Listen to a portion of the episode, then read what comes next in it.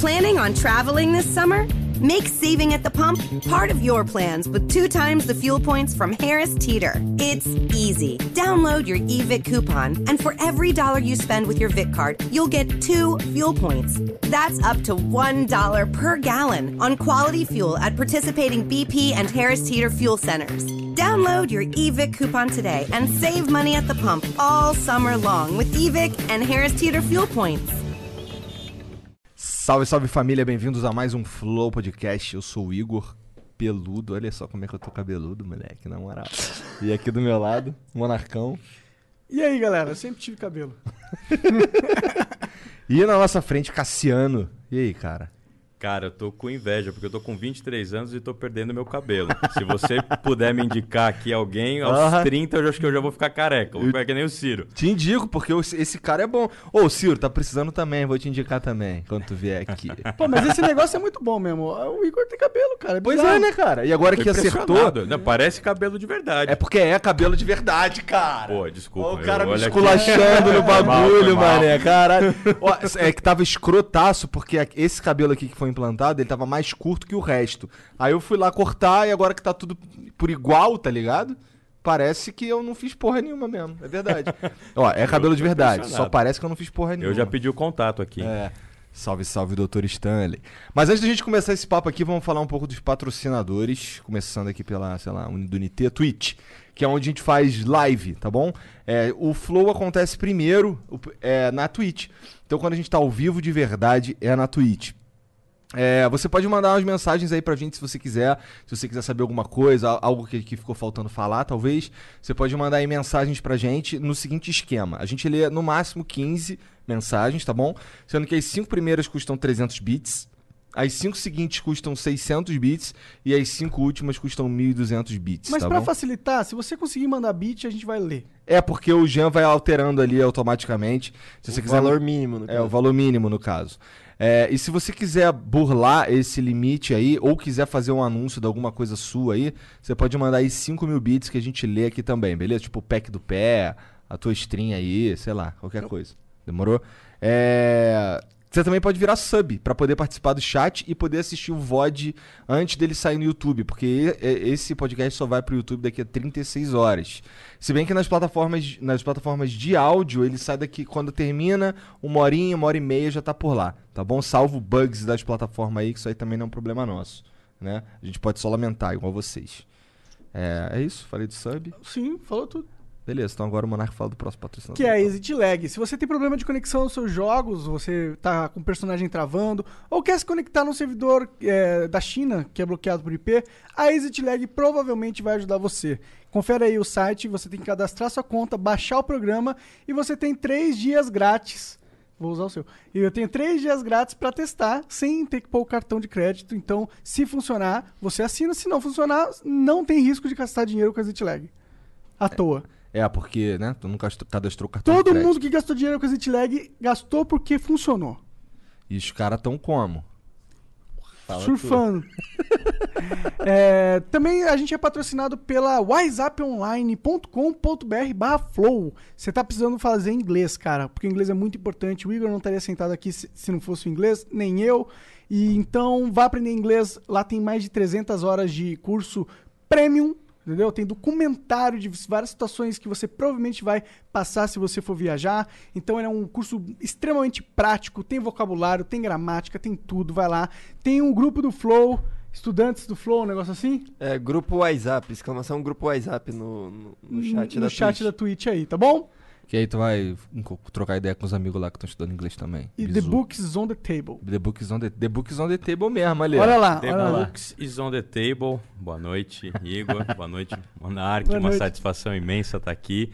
E antes de né, The Books is on the table, eu só daria um conselho para o patrocinador de vocês, o WhatsApp, que Ah. ao- também com inglês, também começasse a pensar no mandarim. Ah, Porque, como a China disse, né? Ele falou que a China não cai, não cai mesmo. E como a gente estava falando aqui, para quem quer ter jogo sem cair, sem dar lag, sem dar nada, é o 5G da Huawei que vai possibilitar e tem que avisar o presidente, tem que avisar o presidente para colocar no leilão. Mas eu queria começar, brincadeiras à parte, entregando dois livros aqui, um pro Igor, Maravilha, cara. Obrigado. um pro Monarca. Valeu, Ciro cara. Gomes, Projeto Projeto Nacional, Nacional. O Dever da Esperança. Porque tem- você sabe que tem, tem gente que, ao, ao ser entrevistado no Jornal Nacional, leva uma cartilha de mamadeira de piroca, de, de, de cacete A4, né? Essas porra aí que eu não sei o que, que é. A gente traz uma proposta de desenvolvimento nacional com início, meio e fim. Que é o PND que você estava que é o falando. Projeto Nacional de Desenvolvimento. E com muita consubstância, fazendo o diagnóstico do Brasil que éramos, do Brasil que somos e propondo as melhores alternativas para o Brasil que queremos ser. Então esse é o nosso objetivo, o objetivo do Ciro é escrever esse livro. O professor Mangabeira Unger faz o prefácio, maravilhoso, ele que é um dos maiores intelectuais hoje considerados do mundo. Né? O professor é o brasileiro, e além de ser o brasileiro, é o professor mais jovem a ser admitido em Harvard, né? na Faculdade de Filosofia e Direito, com 24 anos. Caralho, E- jovem pra caralho, pra velho. Eu tenho 23, o cara 24 tá no Harvard, né? Sim, Caraca, velho. Eu não falo nem inglês ainda, falo meia boca aqui. Ainda mais mandarim, né? Tem que aprender. barra Flow. É, ó. Entra no WhatsApponline.com.br barra flow. vou me entrar, dá uma hein? água aí, com todo respeito. Se o WhatsApp fazer um curso de inglês e mandarim, eu me matriculo nos dois na hora, hein? Pô, mas eu, eu- eles sempre falam, né? Pô, mandarim é a próxima língua, a língua que todo mundo tem que aprender. E eu acho que, inclusive, a gente encontrou, a gente conversou com um cara que ele é, é gerente, diretor global de marketing da Asus. E ele falou que, mano, se aprender ma- mandarim, tu tá feito pra no, carreira de executivo. Tem muitos empregos de executivo que você tiver um mandarim é uma, uma diferença. Hoje no Brasil já é uma diferença imensa, porque tem diversos representantes da ASUS, da Huawei, da. é, é, tem que aprender a pronunciar. É Xiaomi. Xiaomi. Né? Porque o, o é como se fosse um tchau em italiano. Ah, é? Omi, é. Quem me ensina é o professor Elia Jabur, que aliás quero deixar um abraço, um cara, o cara que mais entende de China aqui hoje no Brasil. Ele já um estudioso, já publicou mais de quatro livros sobre a China. E hoje o diferencial para você entrar numa empresa, seja de qual carreira você estiver, se você tiver um mandarim, você já está em primeiro. Porque a China hoje é, é a maior parceira comercial do Brasil. Então, querendo ou não, todos os escritórios de exportação, né, sabe? É, principalmente o agronegócio, que a China demanda muito, né? Da nossa soja, do nosso minério de ferro, etc. Mas essas empresas geralmente têm escritórios administrativos e se você tiver um mandarim para falar diretamente o mandarim com eles e traduzir para o português ou inglês, se necessário, eles estão contratando. Então, eu, eu, como estudante de economia, tenho visto bastante essa tendência no mercado de trabalho. Eu, eu, eu confesso que eu tenho um pouco de medo da China, cara. De verdade, assim, não tô falando. É porque, eu não sei, eles são uma ditadura, né? Querendo ou não. E tem várias coisas de liberdade de expressão lá que eu acho errado, várias coisas de cerceamento da liberdade do povo que eu acho errado. O que eles estão fazendo lá em Hong Kong, né? Eu acho delicada a situação ali. Então eu tenho, eu tenho, sinceramente, e eu concordo com você, eu acho que a China é um grande player do cenário mundial, provavelmente tá se posicionando para no futuro ser o maior player. Eles são o país com mais pessoas no mundo e eles são, como você diz, o coração da, da produção industrial do mundo. E eu concordo nesse ponto, sim, mas eu tenho, não consigo não ter medo, porque tem muitas coisas da cultura chinesa que eu não gosto e que eu acho que eles ganhando essa relevância, talvez eles queiram implementar isso no mundo também. E aí me traz um medo. É uma boa pergunta, uma excelente pergunta, porque a gente pode fazer um comparativo com as duas principais potências, como era na época da União Soviética e Estados Unidos. Vamos fazer agora com a China e Estados Unidos. Estados Unidos se manteve, agora a ascensão da China. Se eu te perguntar quantas bases militares existem da China no mundo, você saberia responder? Não. Mas também não sei dos Estados Unidos. Nos Estados também, Unidos eu não. sei, eu acho que eles tinham umas 800, né? Quase 900. É. Então, assim, primeiramente, ou seja, a China, ela tem um costume que é, primeiramente, que ele é basicamente fundamentado no confucionismo. Tem um espírito de coletividade na sociedade imenso. Hoje, a taxa de aprovação, feita por uma pesquisa de um instituto norte-americano ao governo e ao Partido Comunista Chinês, beira a quase 93% de aprovação do regime. Por quê? Mas É, é perigoso citar esses dados, né? Não, não, não, porque é um instituto independente, é um instituto dos Estados Unidos que fez essa Ah, é? pesquisa Dos lá. Estados isso, Unidos? isso. Mas e os um caras alemão cara que respondem esse, esse troço? Será que eles não, Não, são? não, não. Ele- é, é absolutamente. Porque o que acontece, o que, que acontece na China? A China tem bastante liberdade econômica. Ela tem, logicamente, ali é, algumas questões que são fundamentais, né, do ponto de vista da arquitetura do modelo socialista que está na Constituição. Ou seja, a Constituição da China é separada em liberdade. É basicamente que nem a nossa, só que tem um segundo, um segundo artigo, que é defender sempre o Estado Nacional, a soberania e o regime socialista chinês. Que é isso é uma cláusula, vamos dizer, pétrea da Constituição chi- chinesa. Mas agora, vamos pensar aqui, vamos refletir junto, porque a gente tem que fazer sempre relativizar e sempre botar do modo da experiência internacional comparada para ver o que, que é uma democracia e o que, que é uma ditadura. Bom, a China, ela tem oito partidos, logicamente que a maioria dos partidos representados ali na Assembleia, né, é- é, vamos dizer assim que seria o nosso Congresso Nacional, né, na Assembleia Geral Chinesa, são dos partidos comunistas. Mas a China, desde Deng Xiaoping, né, que fez as reformas, a abertura, mudou o esquema antes que era um pouco mais rígido, né, que tinha começado com Mao Tse Tung, etc. Basicamente ele falou o seguinte: não importa a cor do gato, só importa que ele casse o rato.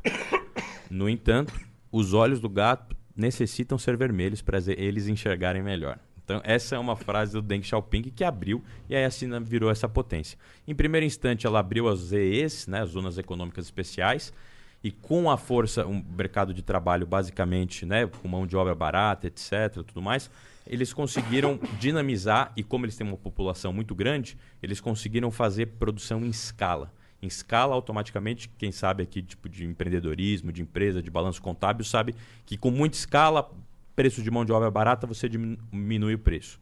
Mas hoje, o que, que aconteceu? Depois de isso foi uma estratégia de desenvolvimento, porque hoje você tem o quê? Você tem a China. A China ultrapassou a renda média per capita do Brasil, passou o Brasil, o Brasil considerado uma democracia, e a China colocou mais de 400 milhões de pessoas na classe média e tirou 800 milhões de pessoas da pobreza.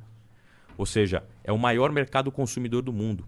A China, basicamente, ela colhe os frutos da sua tecnologia, do seu sistema engessado politicamente, que é um sistema único, mas é um sistema que é aprovado pelos próprios cidadãos e necessita, obviamente, que aí é preciso fazer uma, uma ressalva, de uma engenharia social com, com fundamentada no confucionismo, como eu disse, que coloca sempre o pensamento do cidadão ao direcionamento do coletivo e não do indivíduo. Foi isso que aconteceu, por exemplo, quando estourou a pandemia de coronavírus em Wuhan.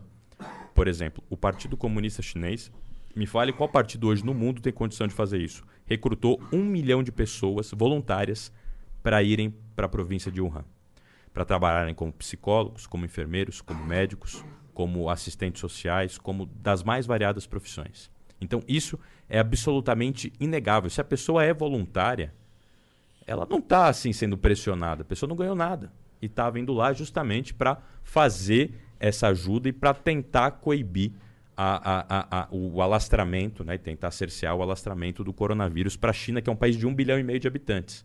E aí você vê o contorno né, da engenharia social e como cada vez mais essa engenharia social coletiva vai ser necessária para o futuro.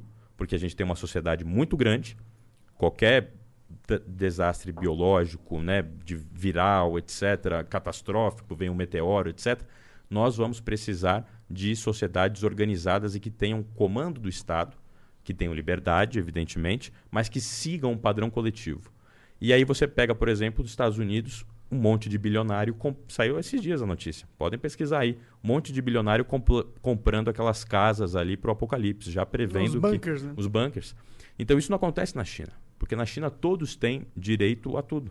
A gente não sabe, né, também. É que a gente tem que tomar um pouco cuidado de falar, por exemplo, 99% dos chineses dizem que apoiam o governo.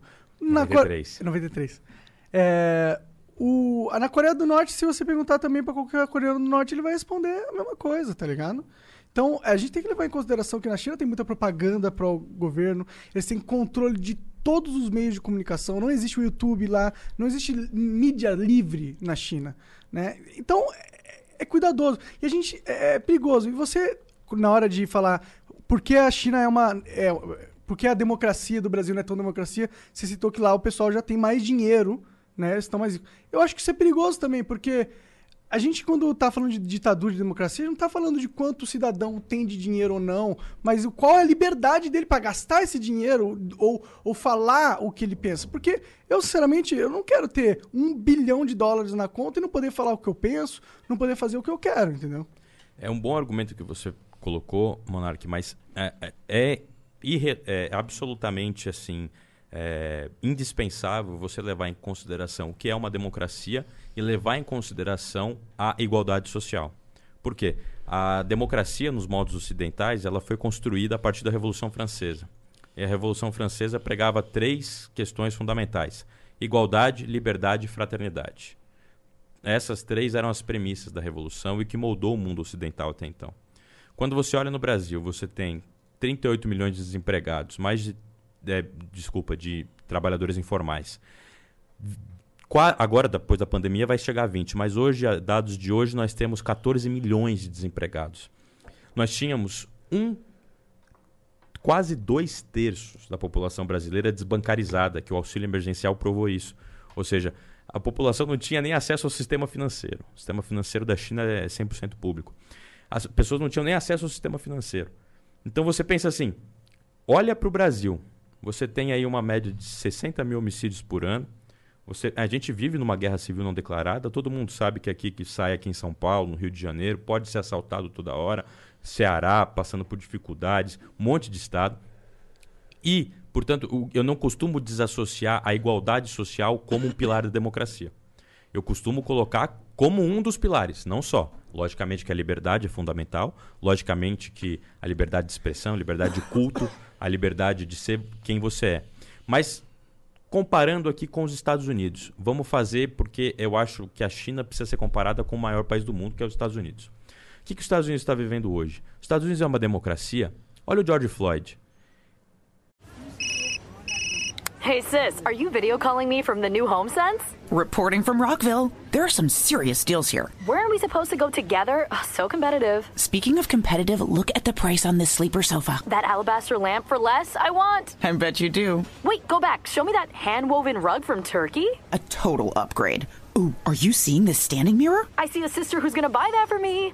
Hello? Now open in Rockville. HomeSense. Standout pieces, outstanding prices. Money is the number one cause of stress and the number two cause of divorce. Make your money go further and work harder with a certified financial planner from Facet Wealth. Financial planning used to focus on retirement, but Facet helps you with today. You get a dedicated financial planner that guides you through every financial decision inflation, interest rates, stock market changes, home prices. How do you figure it all out? Well, every advisor at Facet is a certified financial planner and fiduciary. That's just a fancy way to say they have the best training and they're legally bound to do what's in your best interest. This isn't just about investments, it's about taking care of your money so you can start living a better life today. Facet has a simple flat fee, no hidden charges, and with nothing to sell, there are no commissions. Visit tryfacetwealth.com for two months free off your first year of financial planning. That's T R Y F A C E T wealth.com. Facet Wealth is an SEC registered investment advisor. This is not an offer to buy or sell securities, nor is it investment, legal, or tax advice.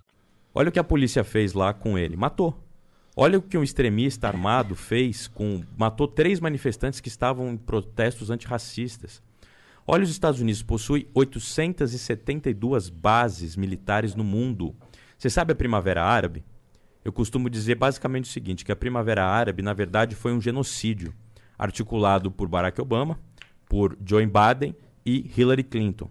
Sabe quantos, se a gente for calcular em termos gerais, cidadãos árabes, seja da Líbia, seja da Síria, seja, enfim, dos diversos países que deflagraram ali aquelas, aquelas manifestações, revoluções, pseudo-revoluções, etc., 10 milhões de pessoas.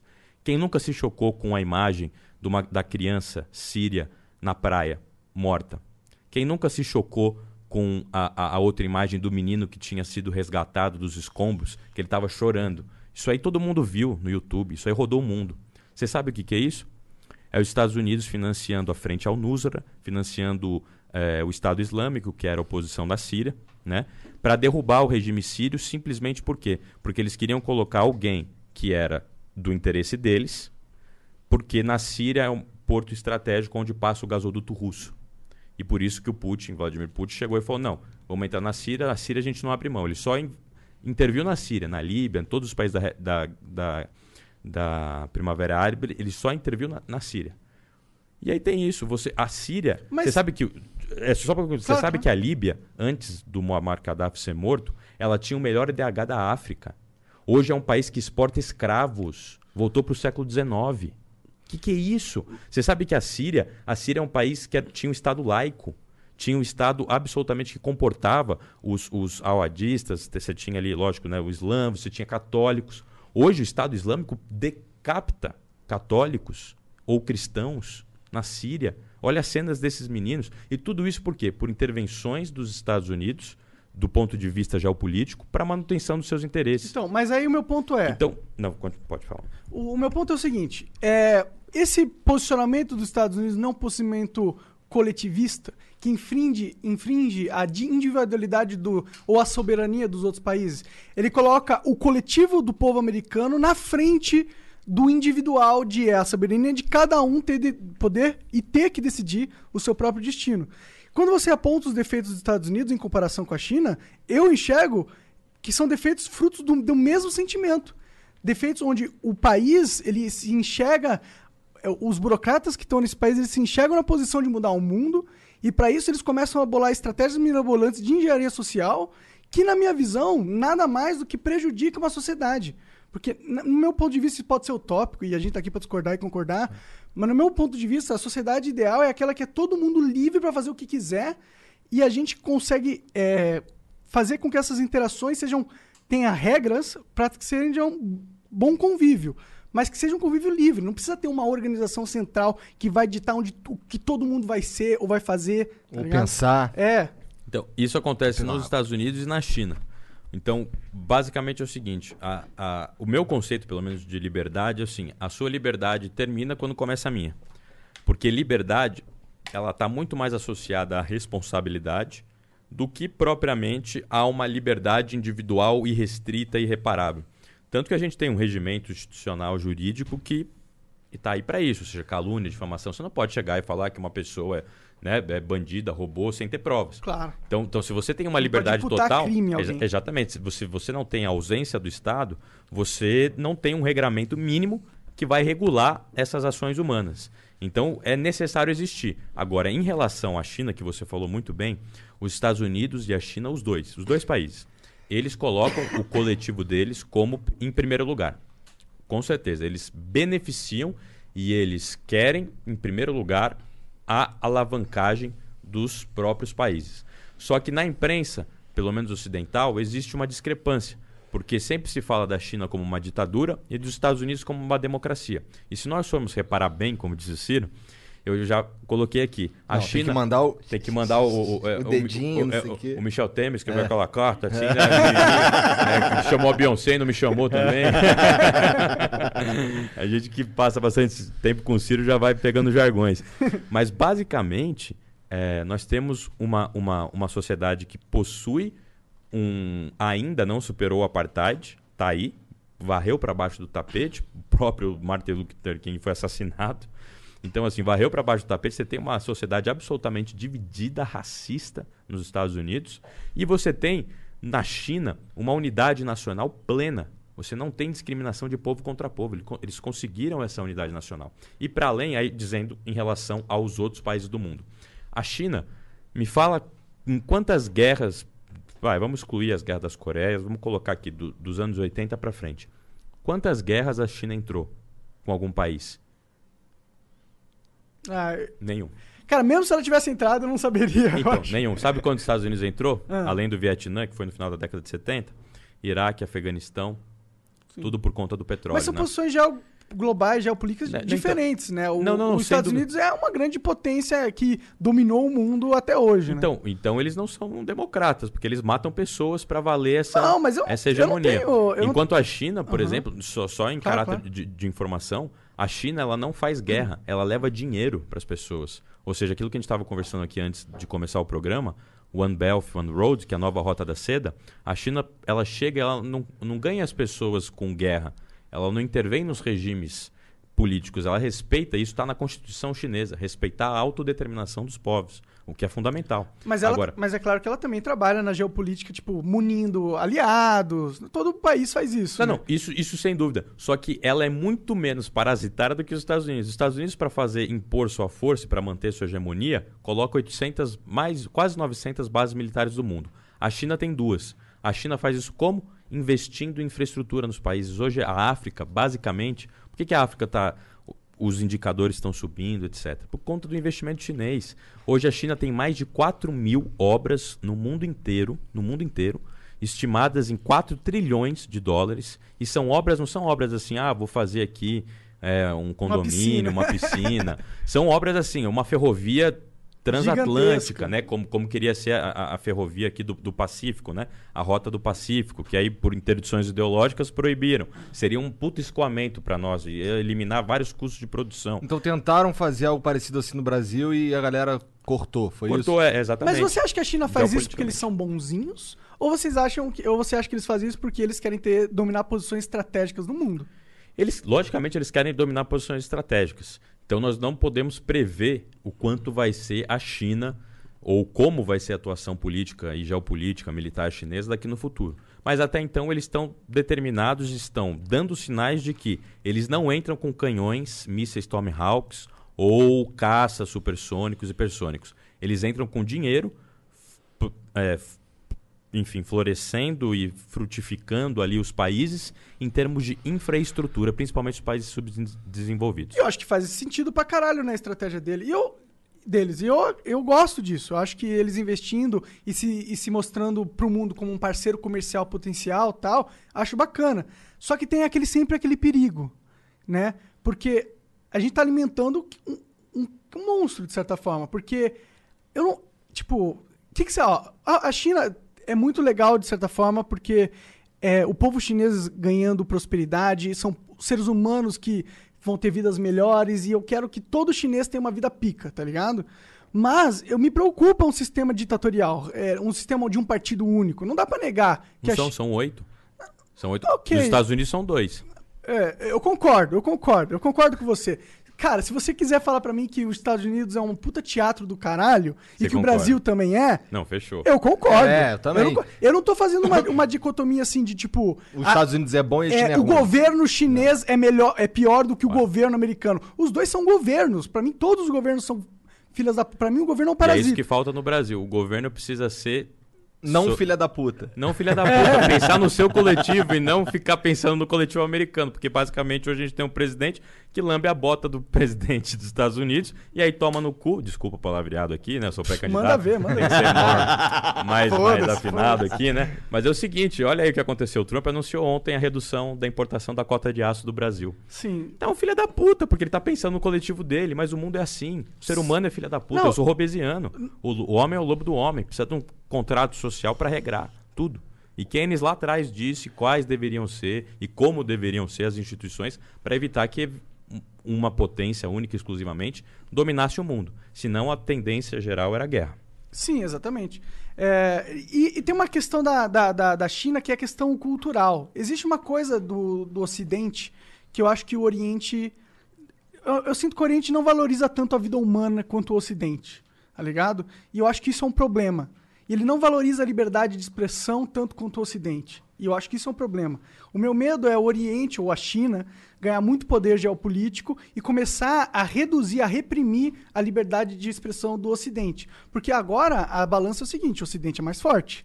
Os Estados Unidos é uma hiperpotência mundial. E por mais que o governo dele é um bando de filha da puta, burocrata, hipócrita, que fica usando, fica brincando de Deus com os poderes de uma superpotência, por mais que seja isso, existe uma cultura fundamental que, que, que vem, é, que, que fundamenta tudo isso, entendeu? E essa cultura não está não tá necessariamente associada a governos especificamente, e sim a, a questão de o que nós, como sociedade, acreditamos que é correto. E, e eu sinto que o Ocidente acertou em, em algumas questões que o Oriente errou. E, eu- e essa é a minha maior preocupação, de verdade. Eu entendo, mas se você pegar do ponto de vista prático hoje, hoje 2020 falando, já não mais se- isso já não mais se sustenta. Por quê? Porque o Ocidente basicamente, se você vê os Estados Unidos está numa guerra racial fodida, que isso vem desde lá do, do, do Obama, do Obama também teve um caso lá, etc. Vários, aliás. Hoje deflagrou isso aí nos Estados Unidos. Os Estados Unidos viveu um regime de apartheid oficial de Estado ou seja, onde banheiros de homens, banheiros de homens negros, banheiros de mulheres, banheiros de mulheres negras, até o final da década de 70. Eu não sei se isso dá para falar que é democracia, aí depende do conceito de cada um. Eu acredito que não. Mas o que importa hoje é que eh, os Estados Unidos, será que eles estão pensando mesmo na vida humana? Quantos mortes eles, eles Mas já é que você- tiveram? mas, tipo, eles já tiveram pelo com coronavírus. Eu, eu concordo com você. O- Os Estados Unidos é tão filha da puta quanto a China. O governo, Não. a instituição, a organização, entendeu? Sim, eu, sim. Eu tô discutindo. o que eu tô discutindo é, é- é cultural, é, religio- é religiosidade, tem a ver com tudo. Não, não tem, tem a Não, ver eu entendo, com, por com a exemplo, crença do ser humano, é não com lógico. as estruturas. Não, sem dúvida. O- Institucionais. O, Ocidente se baseia no, no- no cristianismo. Aham. O- a China se baseia no confucionismo, enfim, você tem o shintoísmo no Japão, a Índia também é outra coisa. Mas beleza. Mas o que eu acho, fundamentalmente, é uma coisa assim que é, que é importante a gente, a gente frisar. É, a China não é um demônio, nem os Estados Unidos são um demônio. Concordo. São países que estão disputando a soberania nacional e a disputa. O capitalismo é isso, acabou. Não tem jeito. É O isso. mundo é isso. O mundo é a isso. vida é isso. É, exatamente. E aí o que, que acontece? Necessariamente, agora, se a gente for adotar alguns critérios para definir o que é ditadura e o que é, é, democracia, isso é muito delicado. Porque você chega assim, você chega na China, existem oito partidos, logicamente que o Partido Comunista é o mais forte, mas na China você tem dois partidos. Mas independente de você ter dois partidos na China, não- o que vale é o establishment. Ou seja, independente se você ter um republicano. Nos Estados e- Unidos, então. Você estava falando de nos, Estados Unidos, É, exatamente. isso, isso. Então, independente de você ter um republicano ou um democrata lá, o establishment, o, o- o sistema né, americano, o sistema que leva a conduzir as instituições, o BIRD, o Banco Mundial, eh, a própria ONU, etc., alguns pontos da Unicef, a OMS, até então a China botar mais dinheiro do que os Estados Unidos, eh, você tem essa tentativa de domínio global do- por, por parte do- de qualquer partido, seja, seja o Biden, seja o Trump, vai ser a mesma coisa. A diferença é que o Biden ele vai usar o- o- o- as armas né, e o exército, como fez o Obama, que a secretária de Estado, né, que era chanceler dos Estados Unidos, era Hillary Clinton, e o Trump vai usar a guerra comercial. Então, a diferença de método. Mas tem republicano que usou as armas, como o Bush, que invadiu o Iraque. Depois deu aquele do, caos e deu todo. aquele caos todo. Uma- quantos, quantos, quantas crianças morreram por conta do George Bush? Sabe? Eu fico pensando isso, quantos inocentes morreram por conta dos mísseis Tomahawks, do, do caralho que for, dos F-35 que sobrevoaram, dos tanques né, é, é, é, americanos, etc., que entraram no Iraque e mataram um monte de gente inocente. Você já viu o sniper americano?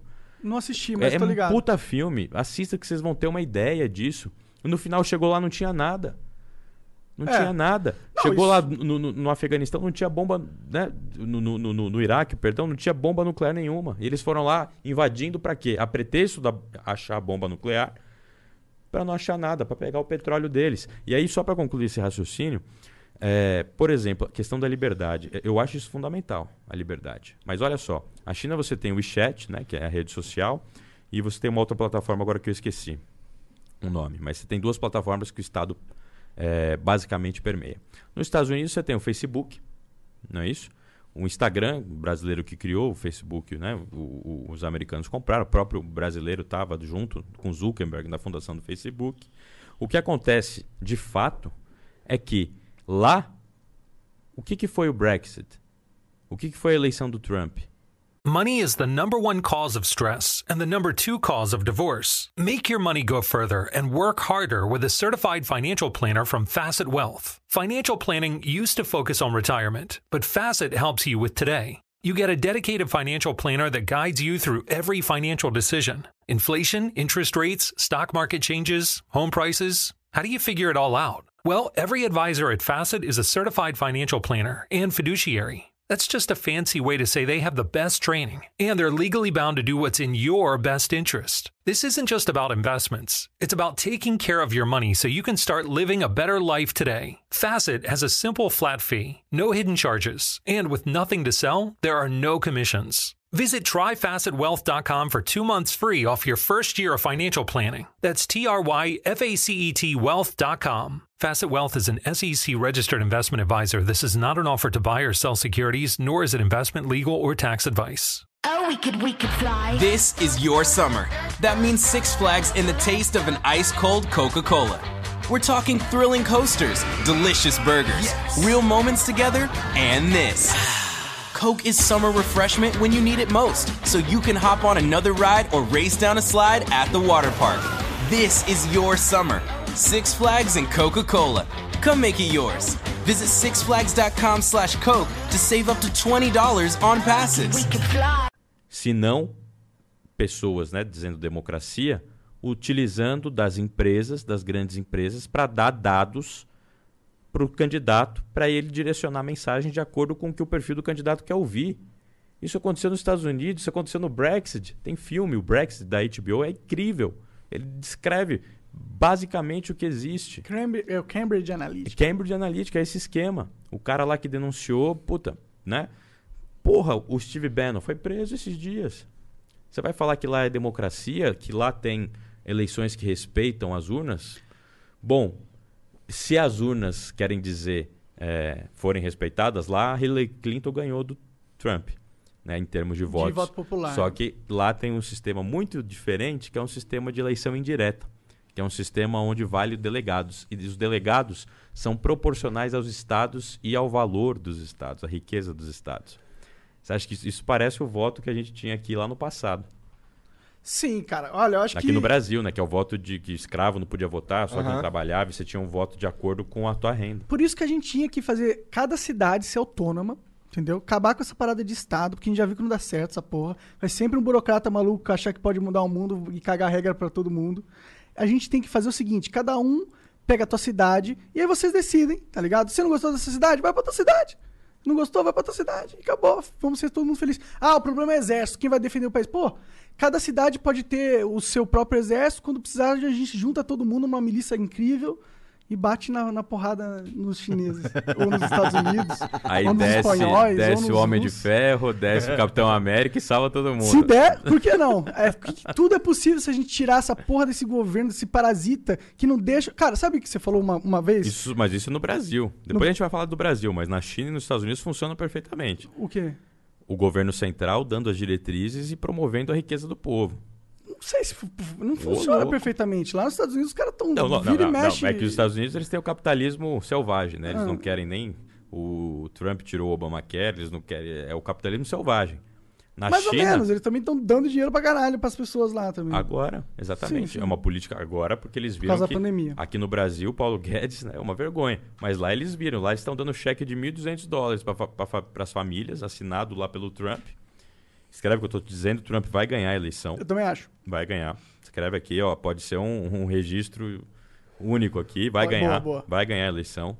Enfim, mas a própria, a, a própria pandemia rompeu com os paradigmas econômicos vigentes. E, e- e exatamente esse. Porque o paradigma econômico não é assim só a economia. Tem a ver muito com a sociologia, com a organização do Estado, com a concepção da organização social e do contrato social que as pessoas fazem com o Estado. Ou seja, se você pegar é, é, uma, vamos dizer assim, um, um país igual você citou, com cada cidade sendo autônoma, imagina quando, como viesse, quando viesse a, a, a pandemia. Como é que cada país ia cuidar disso de forma autônoma? Ia ser uma esquizofrenia. Por exemplo, como quando viesse, aí é um, é um exemplo bem, bem, bem claro. Quando viesse eh, exportações e importações, como é que cada município ia tratar disso, sendo que a gente sabe que há municípios que têm determinada, eh, determinada vocação para tal atividade econômica e outros municípios para outra. Mas aí o Estado gente fazer Nacional esse- precisa regular isso. Pra gente fazer esse, essa- esse exercício de imaginação, a gente tem que em- primeiro entender qual, qual vão ser as regras que essas cidades autônomas vão ter que seguir. Qual o contexto macro delas todas? Elas vão ter uma interação entre si. Vai ter regras de interação entre elas, eu imagino, entendeu? Eu acho que é difícil a gente é, só falar que não é possível que algo assim aconteça sem antes pensar em como realmente a gente vai fazer para que seja dessa forma. Porque eu também acredito, eu não, eu não concordo nessa parada de anarquismo 100%.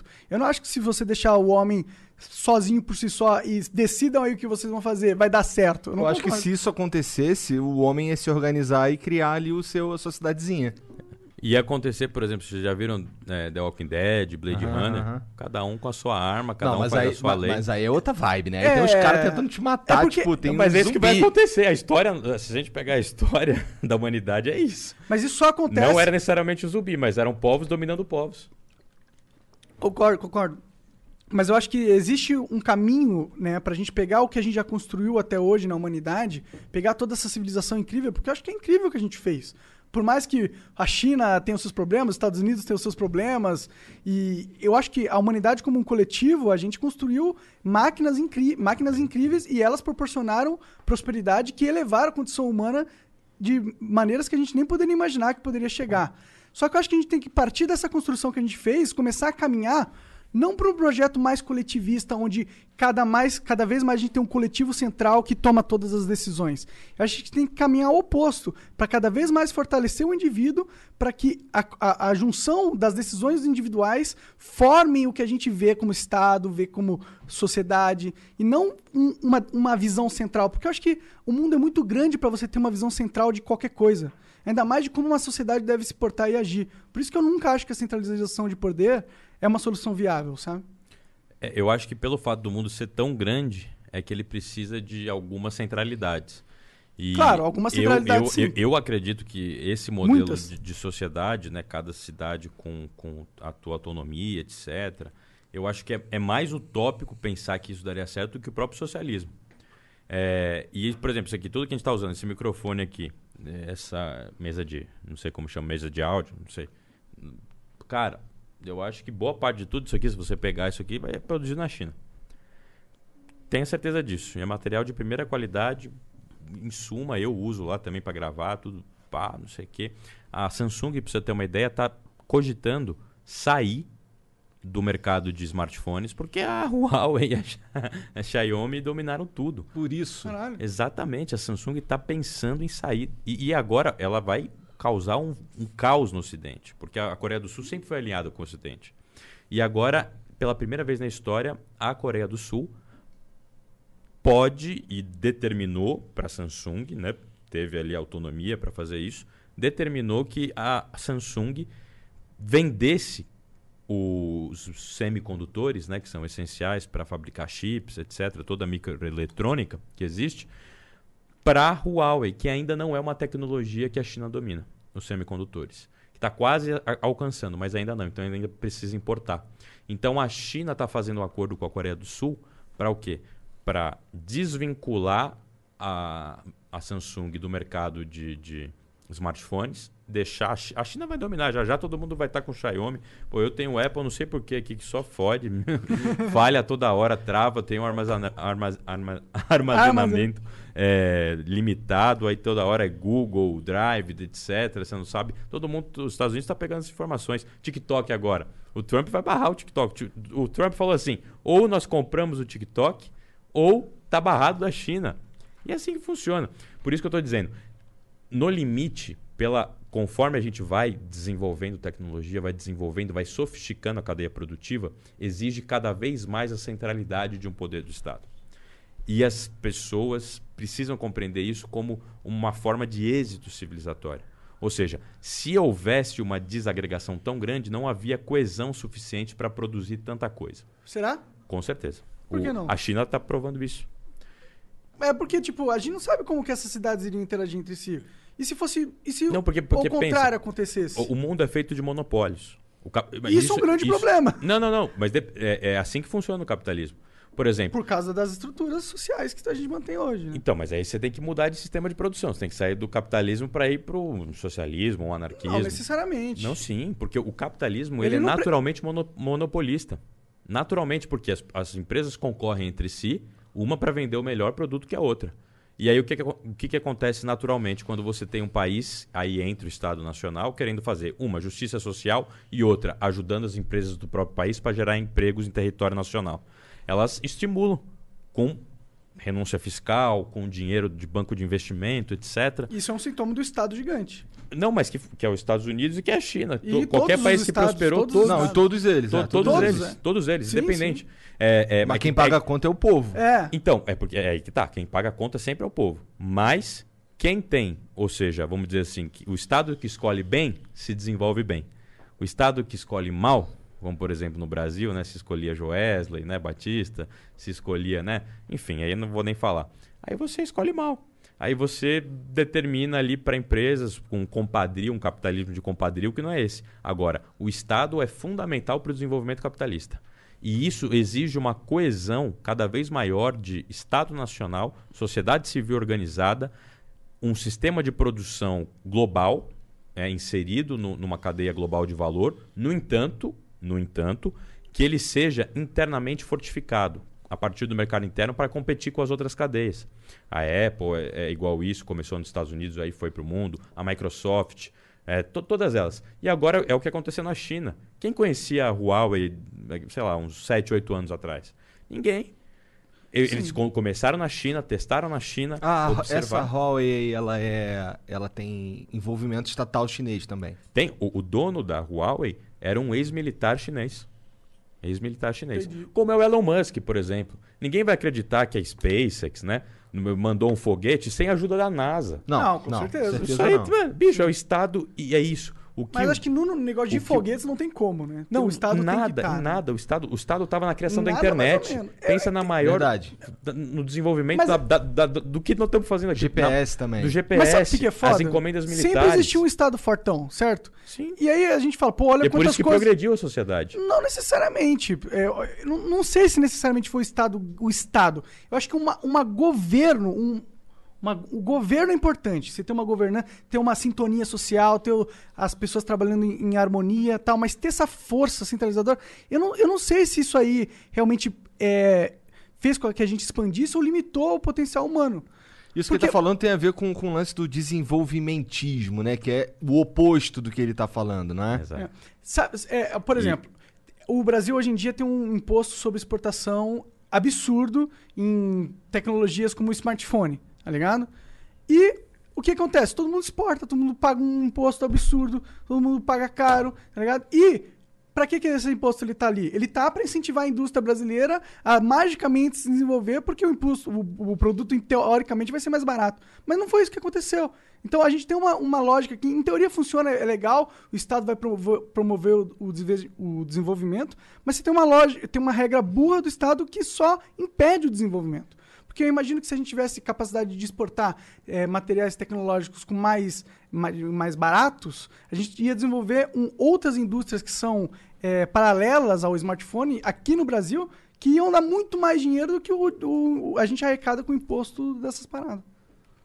É, o desenvolvimentismo ele vai justamente na contramão desse raciocínio e ele é uma tese importante porque ele é praticado por todas as potências do mundo, inevitavelmente.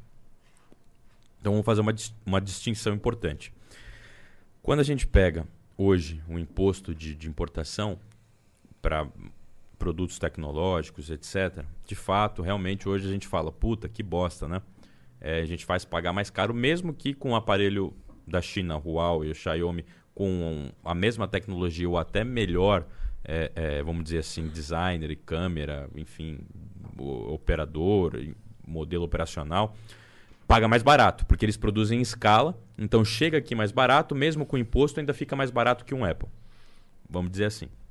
Agora, Não, mas pau no cu do imposto também, né? Nesse sentido. não, não, então, não, não, então, então, exatamente, porque hoje aparentemente não faz mais sentido a gente Porque, porra, aí o cara ali tinha um celular maneiro, o outro cara ali tinha um celular maneiro que não tem, porque só não dá. Não, não, é- não, exatamente. E- Nunca e- fez sentido esse imposto. Não, ele, ele foi fez. burro na maneira. Quando ele foi criado, ele já era burro. mais ou menos, porque você lembra da positivo, da gradiente, Ah, mas Que que se tem for ela? pro espaço. Justamente quando o Brasil entrou no ciclo do liberalismo econômico a partir da redemocratização, no cria- início do governo Sarney. mas é porque era. Mas, uma cara, merda, o né? governo pega e cria, Não e era. cria um cercadinho pra empresa prosperar e fala, vai empresa, tchic, tchic, tchic. aí ela vai prosperar, claro, aí todo mundo vai ver, ó, viu como uma positiva é Igual a foda. Sharp do Brasil Aí também. você tira o cercadinho da empresa e fala, agora vai competir com todo mundo. Ela morre, porque você criou um cercadinho de bosta pra ela. Não, não é cercadinho. Isso É é, isso sim. é que todo país faz. Os Estados Unidos faz assim. o- A internet Não- se desenvolveu faz, assim. Mano. Faz, eles eles competem faz com o assim. mundo inteiro, mano. Não, mas Eles não antes- têm esse não, sim, sim, sim. protecionismo. Eles não têm... Tem, tem.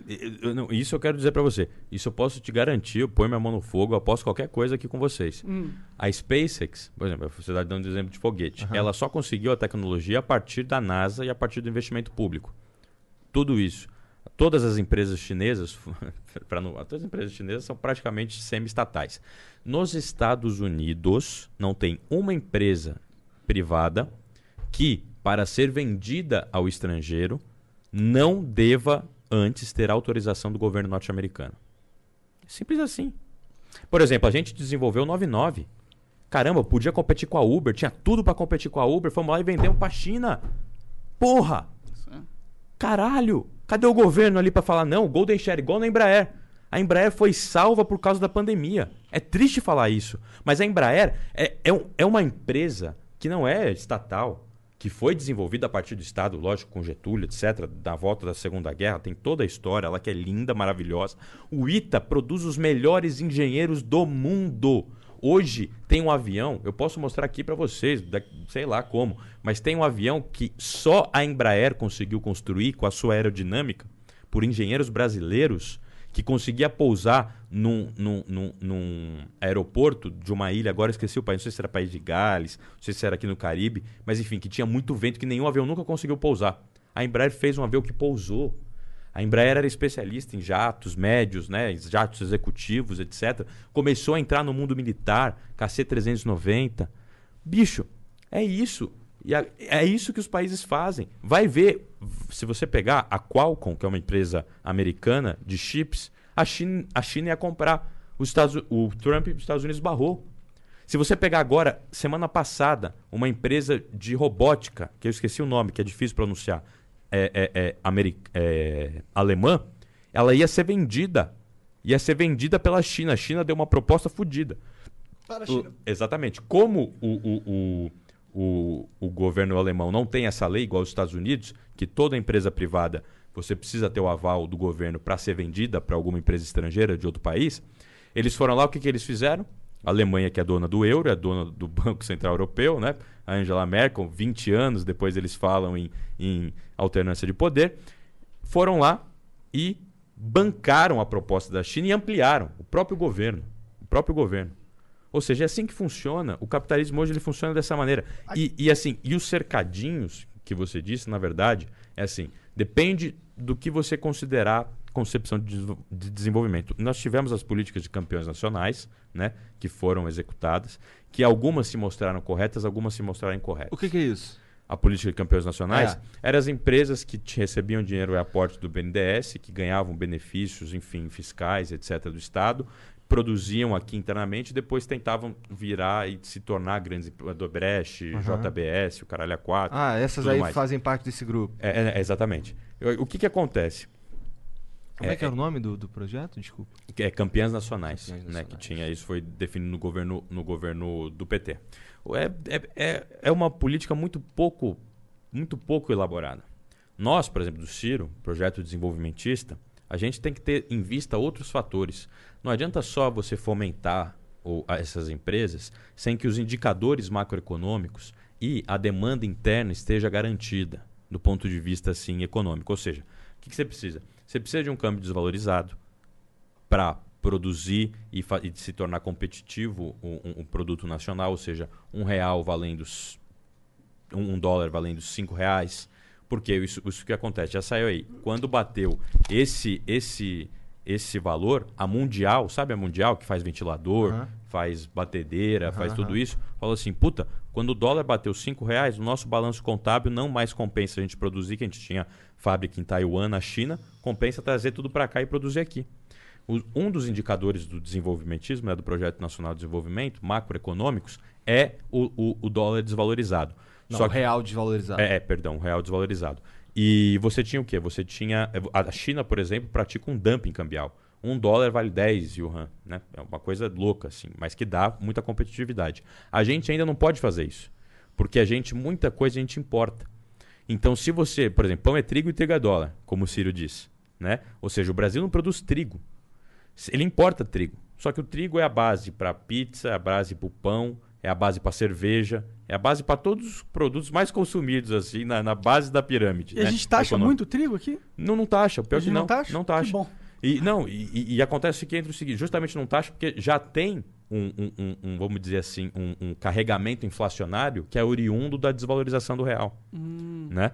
E ou seja, então um real a 1,50, né, um dólar a 1,50 reais, o trigo é cotado a tanto. Ou seja, no final lá do produto na cadeia, a pizza vai valer tanto.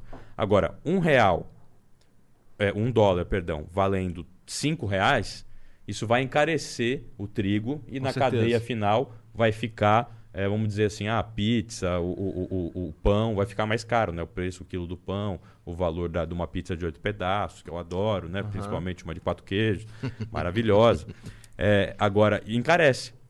É, e esse é o preço né, que se paga a curto prazo. Por isso que o Brasil não pode fazer um dumping cambial como a Chi- a China faz. Porque a China hoje já consegue produzir internamente basicamente quase tudo para os seus, pros seus é, vamos dizer Pra assim, galera pros- que mora é, lá, para os seus chineses. habitantes, para os chineses.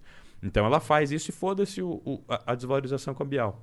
Agora a gente aqui não. A gente, como a gente ainda depende muito né, dos produtos importados, se a gente desvaloriza muito, tem uma inflação no curto período que é muito grande e impacta diretamente na vida dos mais pobres, principalmente porque os impostos hoje no Brasil são destinados sobre o consumo e são destinados sobre os mais pobres. Aí só para responder a última pergunta que ele falou, né, da questão, é, vamos dizer assim, quase que um, um- um- um imperativo, né, enfim, do, do Estado em relação a essas empresas.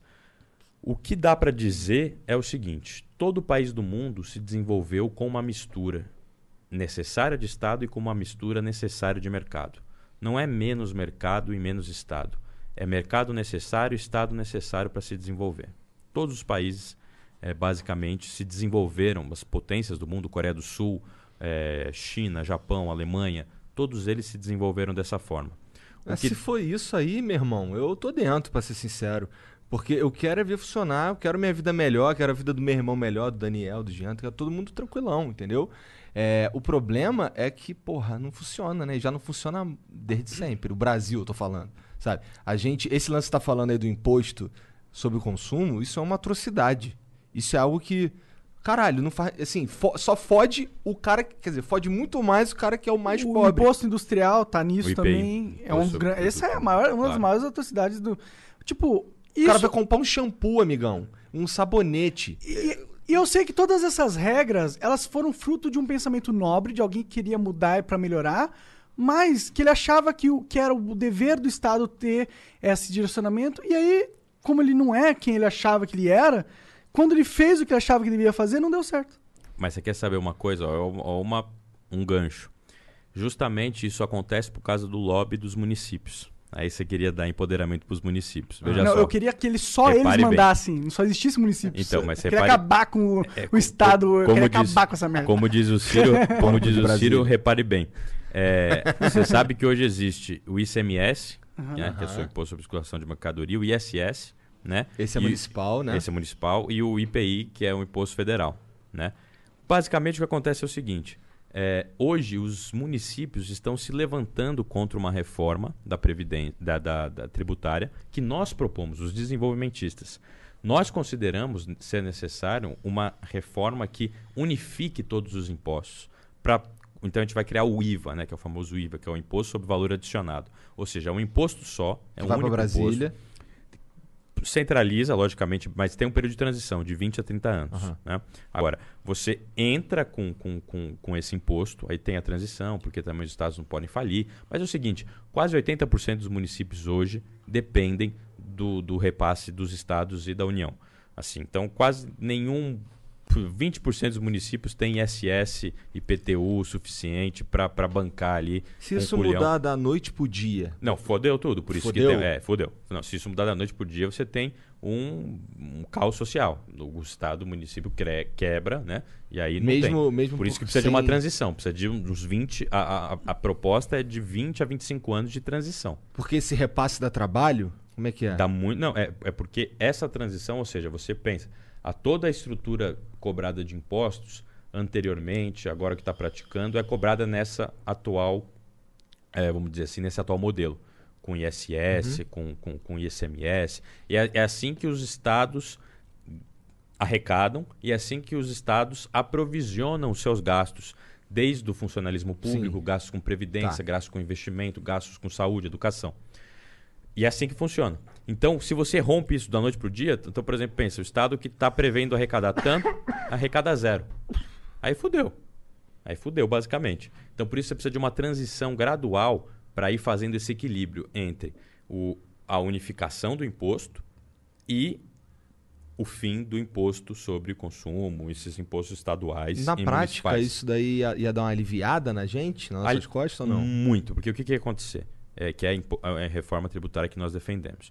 Isso, basicamente, seria assim a revolução para o Brasil. Seria a maior política de justiça social e de inclusão social que nós faríamos.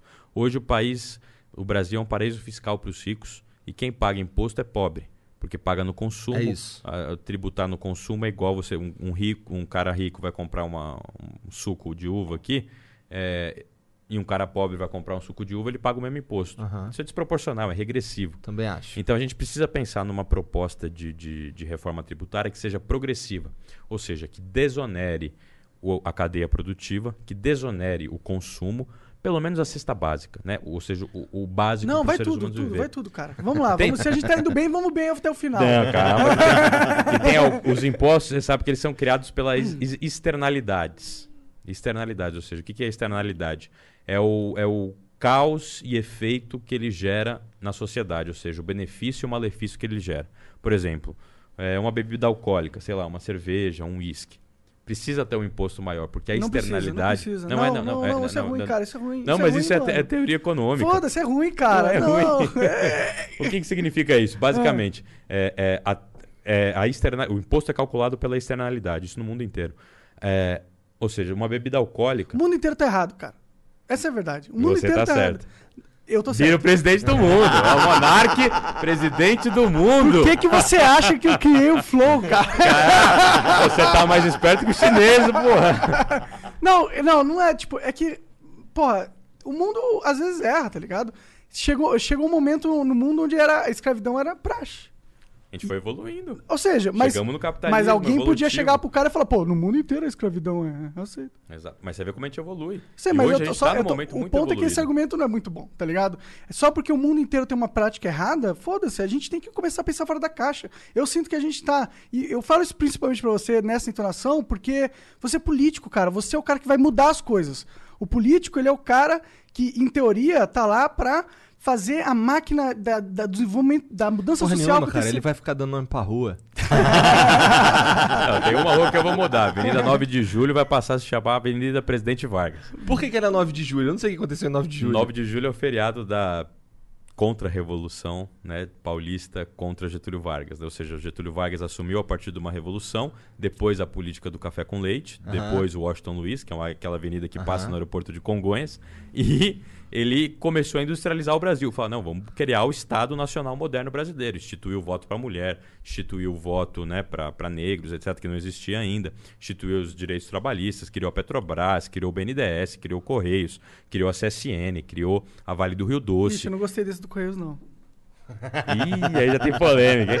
Mas enfim, mas só, só pra gente captar. Então, Getúlio Vargas foi. Só que o que acontecia? É isso que você estava falando. As pessoas às vezes pensam errado. E a gente precisa dar uma sacudida nelas. Ou seja, naquela época, Minas Gerais e São Paulo achavam que precisavam ficar só o Brasil inteiro a mando deles e eles exportando leite e café. Você acha? Centralização total do poder em cima deles. Não, exato, e foi isso que o Vargas fez. Ganhou a Revolução e, e criou o Brasil moderno. E de 1930 e 1980, o Brasil foi a China, foi considerado a China. Ou seja, foi o país que mais cresceu anualmente. Quando ele seu- descentralizou o Não, quando ele centralizou.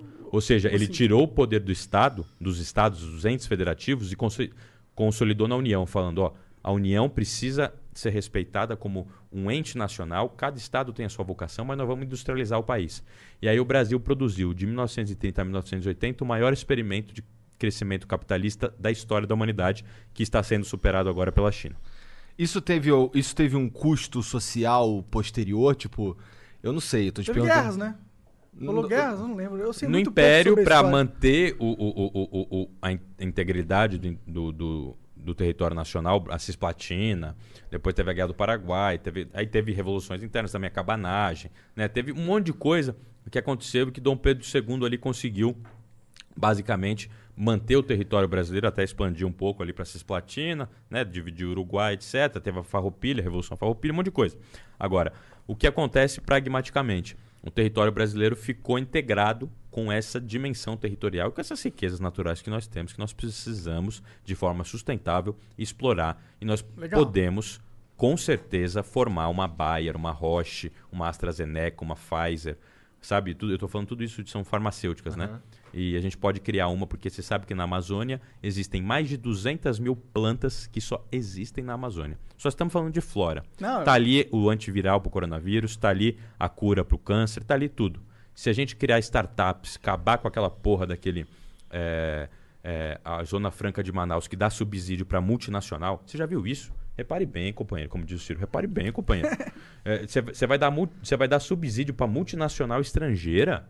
Isso não faz sentido. Não faz sentido. Não faz dizer, sentido nenhum. Faz Bom, um sentido se você quiser atrair fábricas pra lá, né? Não, mas, mas nem a China fez isso. A China, quando criou as zonas econômicas especiais, ela só cedeu esse terri- território, não deu renúncia fiscal. Ela falou, aqui tem que pagar imposto, porra. E, bicho, precisa. Aí os caras estão dando o subsídio. Por que, que isso é ruim? Porque isso é nosso dinheiro, que a gente tá pagando na água, que a gente tá pagando no suco, que a gente tá É pagando é- no carro. Sim, é que na Enfim. China também, só, só voltando um pouquinho é que na China eles tinham a maravilha de poder pagar nada pra mão de obra deles, tá ligado? No Brasil a gente não podia, até por causa das leis do CLT e tal, essas paradas que o Gentúlio aprovou, não foi? Getúlio, exatamente. É, Cara, é Getúlio. Getúlio. Getúlio. Getúlio Vargas. É, Consolidou as leis do trabalho. Então, Mas então, você por essas leis ele mesmo- acabou com o escravagismo do Brasil. ok, eu acho isso foda. Eu prefiro isso, de verdade. Mas a China tinha a vantagem de que eles podiam explorar a vida humana de uma maneira muito mais selvagem do que a gente explora aqui no Brasil. E isso deu uma vantagem competitiva globalmente incrível. Porque fazer a manufatura na China era muito mais rentável. Porque lá você paga menos. E é basicamente por isso que eles cresceram. É, te- tem uma controvérsia aí, porque o que, que acontece? O Brasil produziu o maior sucesso de o maior sucesso de êxito civilizatório dentro do capitalismo mundial de 1930 a 1980. E isso aconteceu com um regime de progressão de proteção da relação capital-trabalho, instituindo direitos, férias de 30 dias, né, o mínimo, né? Alguém aqui é contra? Férias? Não, né? É férias de 30 dias. Cara, eu, Ah, eu, na eu acho que quem sou tem que contra. decidir isso aí é o cara que tá trabalhando. É. Minha opinião. Lá, aí é meio complicado. aí, ó, aí é uma polêmica aí, né? É, é que, na verdade, porque é a, o seguinte, gente, porque- a gente tem visões diferentes da vida, de Claro, verdade. claro, eu, a- claro. Nós e você. Mas a gente. é, Não, até agradeço o espaço aqui pra gente debater Sim, fraternalmente. sim, sim, sim. Inclusive, eu tô dando esses dois livros pra vocês lerem depois. Sim, sim, lerei, com certeza. Claro, claro. Inclusive, Quem fazer sabe um ouvir debate. o Mas, desenvolvimento. cara, eu já O pensei- nosso desafio aqui é, é tornar o Monark e o Igor desenvolvimentistas. E Mas- o que, que é ser desen... Não, vai, termina aí que depois a gente Aí ele saber. passa Tá pra bom. próxima pergunta. É, não, eu, o que eu ia falar é que eu era desenvolvimentista no sentido que eu mais ou menos entendo qual é a lógica. E quando eu era mais jovem, eu Isso pensava. vai por corte do Flow. hein? ele assumiu que Não, era mas o, o, desenvolvimentista. o Monark era petista profundo, cara. Não, não era petista, Era não. petista. Era, petista a sim. confissões, confissões. Não, eu nunca fui petista. Ao vivo, Nunca é. fui petista, pelo amor de Deus. Mas eu era, eu era esquerdista pra caralho, tá ligado? De Não, ver- é, fudeu. Eu, de verdade, eu era, mano. E, e eu tinha esse pensamento mais desenvolvimentista, achava que, mano, só o Estado vai pegar e vai, o cara lá vai tomar as decisões, pá, pá, pá, pá, pá, pá. Mas, sei lá, conforme eu fui vendo, a- a- mudando, eu, eu eh, parei de sentir que isso era a solução. Eu comecei a sentir que, mano, eu mudei a minha vida, tá ligado? Tipo, eu não tinha nada, eu, eu era um moleque no quarto, eu construía as minhas paradas.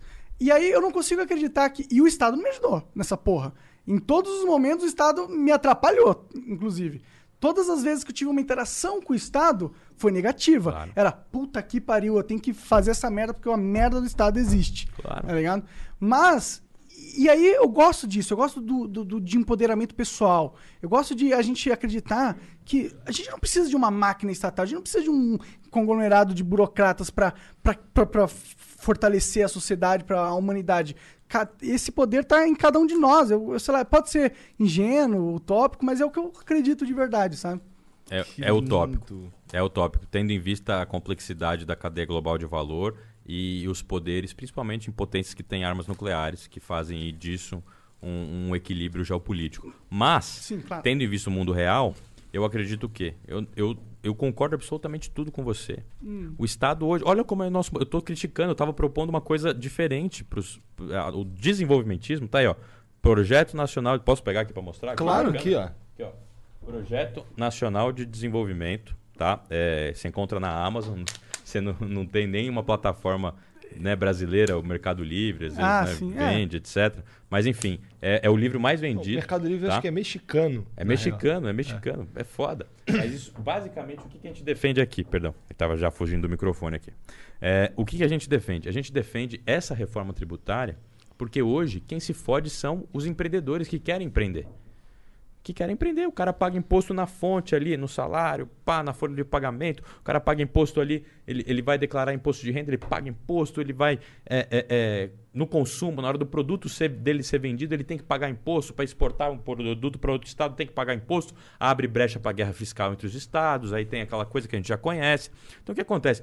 Se a gente unificar isso na federação, como em todos os países do mundo civilizados, Esse lance da guerra fica engraçado, porque todo carro alugado é de Minas. é de Minas, porra. Por quê, né? Então, então, você sabe, é, é que nem o- os caras do Salim Matar, né? Como que ele ganhou dinheiro com aquela. Como é que chama aquela locadora lá? Esqueci o nome. Não vou nem falar pra não fazer propaganda. Eu né? também não sei. Não Mas sei. o Salim Localiza, Matar. não? Localiza. Ah. é, é, ele é o secretário de desestatização do governo. Ele ganhou dinheiro sempre com o quê? Com subsídio, imposto do, do pobre e fazendo esse tipo de maracutaia. Cobrando mais barato ali, fazendo se utilizando da estrutura podre. Por isso que não muda. Por causa desses liberais aí, que não querem saber de, de, de mudar, porque eles ganham dinheiro. O liberal no Brasil hoje ganha dinheiro à torta e direita. Hoje o Brasil é paraíso fiscal dos ricos. Sim, é verdade. e a gente tem que mudar isso. A gente tem que. Eu, eu, eu concordo contigo, ó. Vamos desonerar. Isso aqui a gente concorda. Desonerar a cesta básica, arroz, feijão, tudo que é comida necessária, essencial, nada de imposto. zero. Todas as comidas. Tudo que faz bem pra saúde. Tudo que faz bem pra saúde. Tá bom. 0%. Aí a gente faz assim, pô, uma bebidinha ali, a gente faz um imposto maior por Não causa concordo, das... mas ok, vou ceder. Vai ceder. Já estamos negociando bem aqui, ó. Estamos chegando a, a pontos comuns. É porque se a, gente for, se a gente for entrar numa lógica que, é, que, o, que o, o Estado, vai, ele precisa ser financiado de alguma forma, daí é natural que a gente vai ter imposto em algum lugar. Exatamente. Apesar de, assim, é, a, a nossa visão, a minha visão é, é um pouco mais. é, eu não sei, isso, e co- produtos eu, eu queria que não tivesse imposto. Eu queria que tivesse um imposto de renda. Sabe? Sim, é, exatamente. É. Eu, eu concordo exatamente contigo. É que tem alguns produtos que, como eu falei, que é a natureza do imposto, que promovem externalidades. Que podem Essa é uma promover- das naturezas do imposto. É, também uma, das. natureza É- do é- imposto. Exatamente. Não necessariamente a gente precisa explorar essa natureza desse imposto. Mas aí é A gente que tá. pode só falar, puta, essa estado- natureza é meio bad vibes, né? Todo Estado que quer promover o bem-estar social e o êxito O civilizatório... Estado não quer essa porra, ele quer poder. Não é controlar a tua calma. vida de É todo verdade, mundo. É é verdade, verdade. cara. Para, Não, para. não, vamos lá, para. vamos lá. Você sabe que é. O Estado quer os dois. O Estado quer fazer você acreditar que ele quer os Vocês já dois. assistiram House of Cards? É incrível. Claro, claro. Sim, sim, Tem uma cena que ele, que ele fala lá, lá, que ele tá lá, entre, que ele fala, tem pessoas que confundem dinheiro com poder. É isso que o brasileiro, o político brasileiro é medíocre. É medíocre.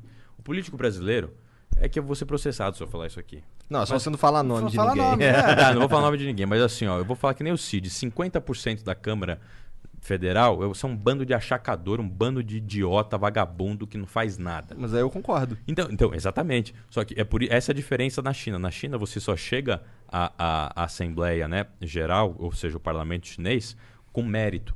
Você tem que passar por diversos concursos e é eleito pelo. Depois tem uma eleição, evidentemente, para garantir a, a soberania, a democracia representativa, mas você tem méritos. Agora, se você põe a democracia na mão de qualquer um, você vira essa vaza que virou o país, pô. Um monte de gente fazendo lobby, um bando de filha da puta votando aí de acordo com. com ah, não, eu tô votando pela minha família, tô votando pela vaquejada, tô votando por Deus. Porra, eu sou católico, cara. Eu sou, porra, da renovação carismática, mas isso aí virou um absurdo. É um bando de achacador lobista do caralho que faz lobby lá na Câmara, absolutamente descompensa o poder executivo o poder legislativo, o equilíbrio institucional entre os poderes, e os caras ficam fudendo o povo. Basicamente isso. E no Projeto Nacional de Desenvolvimento, é, pensado pelo Ciro, nós temos que pensar assim. A gente defende, por exemplo, essa estrutura tributária, a gente defende um IVA, um imposto sobre único, no final da cadeia, depois que o cara teve o lucro e distribuiu, depois que o cara já passou o risco do investimento, depois que o cara já conseguiu ter sucesso com a venda do produto, aí a gente tem prova científica que ninguém nega pagar imposto, todo mundo paga com orgulho. Falou, porra, lucrei aqui. Pô, vamos. Porque ao em troca, quando existir gente menos medíocre, existir mais Ciro Gomes, mais, sei lá, é, pessoas compromissadas com o interesse público, interesse nacional, é aí que está o Estado. O Estado quer o poder, quer todo mundo, quer. Todo mundo tem uma aspiração pessoal. Claro. Não dá para negar, todo mundo. Sim. Todos os indivíduos em qualquer profissão, político, empresário, todo mundo quer alçar e quer chegar. Eu pô, quero muito dinheiro, e dinheiro é poder. Então eu quero Exato. poder. Mas aí a gente, gente lembra lá diz- no House of Cards do- da diferença dinheiro do dinheiro com o poder. Não, não, dinheiro também é poder, mas o, Sim, o- não todo poder é só dinheiro. Exatamente. O, o poder, como diria o Frank Underwood, né? É a, é a casinha lá de rochedo construído à base de um terreno sólido, ao invés da casa na areia, que né, qualquer ventinho ou maré alta sucumbe e cai. Mas é interessante isso por quê? Caralho, o cara decorou falas de Frank Underwood. Não, eu, sou- eu tenho 23 anos, mas já sou vivida. Eu, sou, eu, tô- tô- eu vou pedir o conselho pro, pro implante aí, porque a política é foda. Mas brincadeiras à parte, é, o que acontece definitivamente é isso. Hoje, o empresário, o empreendedor se fode no país porque tem que pagar um monte de dinheiro para advogado tributário sabe, advogados tributaristas para fazer a conta do imposto, para fazer o não sei o quê. Puta, isso aí, isso aí é quase um terço do, do balanço contábil, cara. Pô, isso aí se fosse investido em, em mais projetos, em aumento de galpões, em compra de maquinário, em melhoria de salário para o trabalhador. Pô, a gente quer isso, então nós vamos desonerar a cadeia produtiva. Tem alguns impostos que a gente está quase chegando no consenso que vão ter que ser cobrados, mas não vão ser como hoje. Nós vamos cobrar um imposto maior sobre álcool, sobre cigarro, sobre tabaco. Agora, de livro, não. De livro vai ser zerado o imposto. Que e o Paulo bom. Guedes que tá aí, ó. e Paulo a Guedes maconha, quanto propôs. que vai ser o imposto da maconha? não, aí não dá. A maconha, ah, não, ela é para, complexa. cara. Você Não, tem que ser dá. mais, mais, mais Não, calma, é evoluído, que mano. No Brasil Ai, ela é muito Matias, complexa. desculpa. Não, relaxa. Mas no, no Brasil é muito complexa porque a gente tem uma estrutura de milícia hoje que já ganha paralelamente ao esquema do tráfico. E temos o esquema do tráfico que ganha para- paralelamente ao esquema da milícia.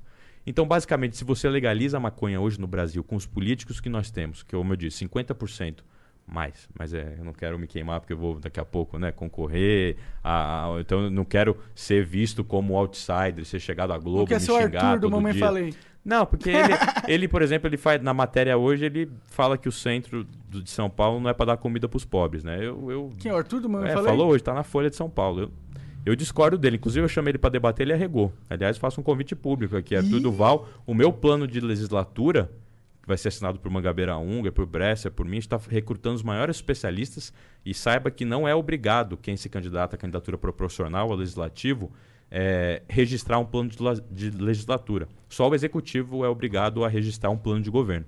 Eu estou dizendo aqui, o meu plano de legislatura, que não é obrigado, que eu vou registrar, vai ser melhor que o seu de plano de governo para a Prefeitura de São Paulo. Chamou pro ringue político. E a Aí eu gente- não deixava não, irmão. Gostei. Ó, vai encarar? E aí- Ficou ficou ofendidinho? Pode fazer um debate aqui, se vocês toparem aqui, a gente faz um... Aberto, o flow tá aberto. Bicho, ó, o flow tá Ficou- aberto ficou aí, Arthur. E ele já, ele já regou pra mim o debate. O Renan, ele topou. Ele topou, a gente fez o debate lá, só que o que aconteceu? Eles apagaram a live lá do canal deles. O Ah, Renan, que o Renan é falou, meu amigo. falou, eu falei, falou. falei, pô, porque eu tava com o Paulo Arregaram Galo, também. A gente humilhou os liberais, assim, fez muito mais sentido os, os argumentos desenvolvimentistas, né, do Projeto Nacional de Desenvolvimento. E deu 100 mil visualizações lá na plataforma deles. Aí eles chegaram e falaram, tinha um monte de comentário assim, pô, eu sigo o seu canal, mas eu sou liberal, mas puta, eu fiquei rendido aqui esse argumento, esse aqui, esse aqui, esse aqui. Porra, aí eles apagaram. Sorte que tá lá. Eu salvei, eu baixei o vídeo, tá no Posta meu lá, canal. posta lá. Ó, Gabriel? Cassiano, Ah, é SP, e no canal do Paulo Gala, eh, do- dos economistas. Então, assim, é basicamente essa estrutura. Nós, desenvolvimentistas, estamos do lado de quem trabalha e produz. O nosso inimigo é o rentismo. É quem ganha renda e não faz nada.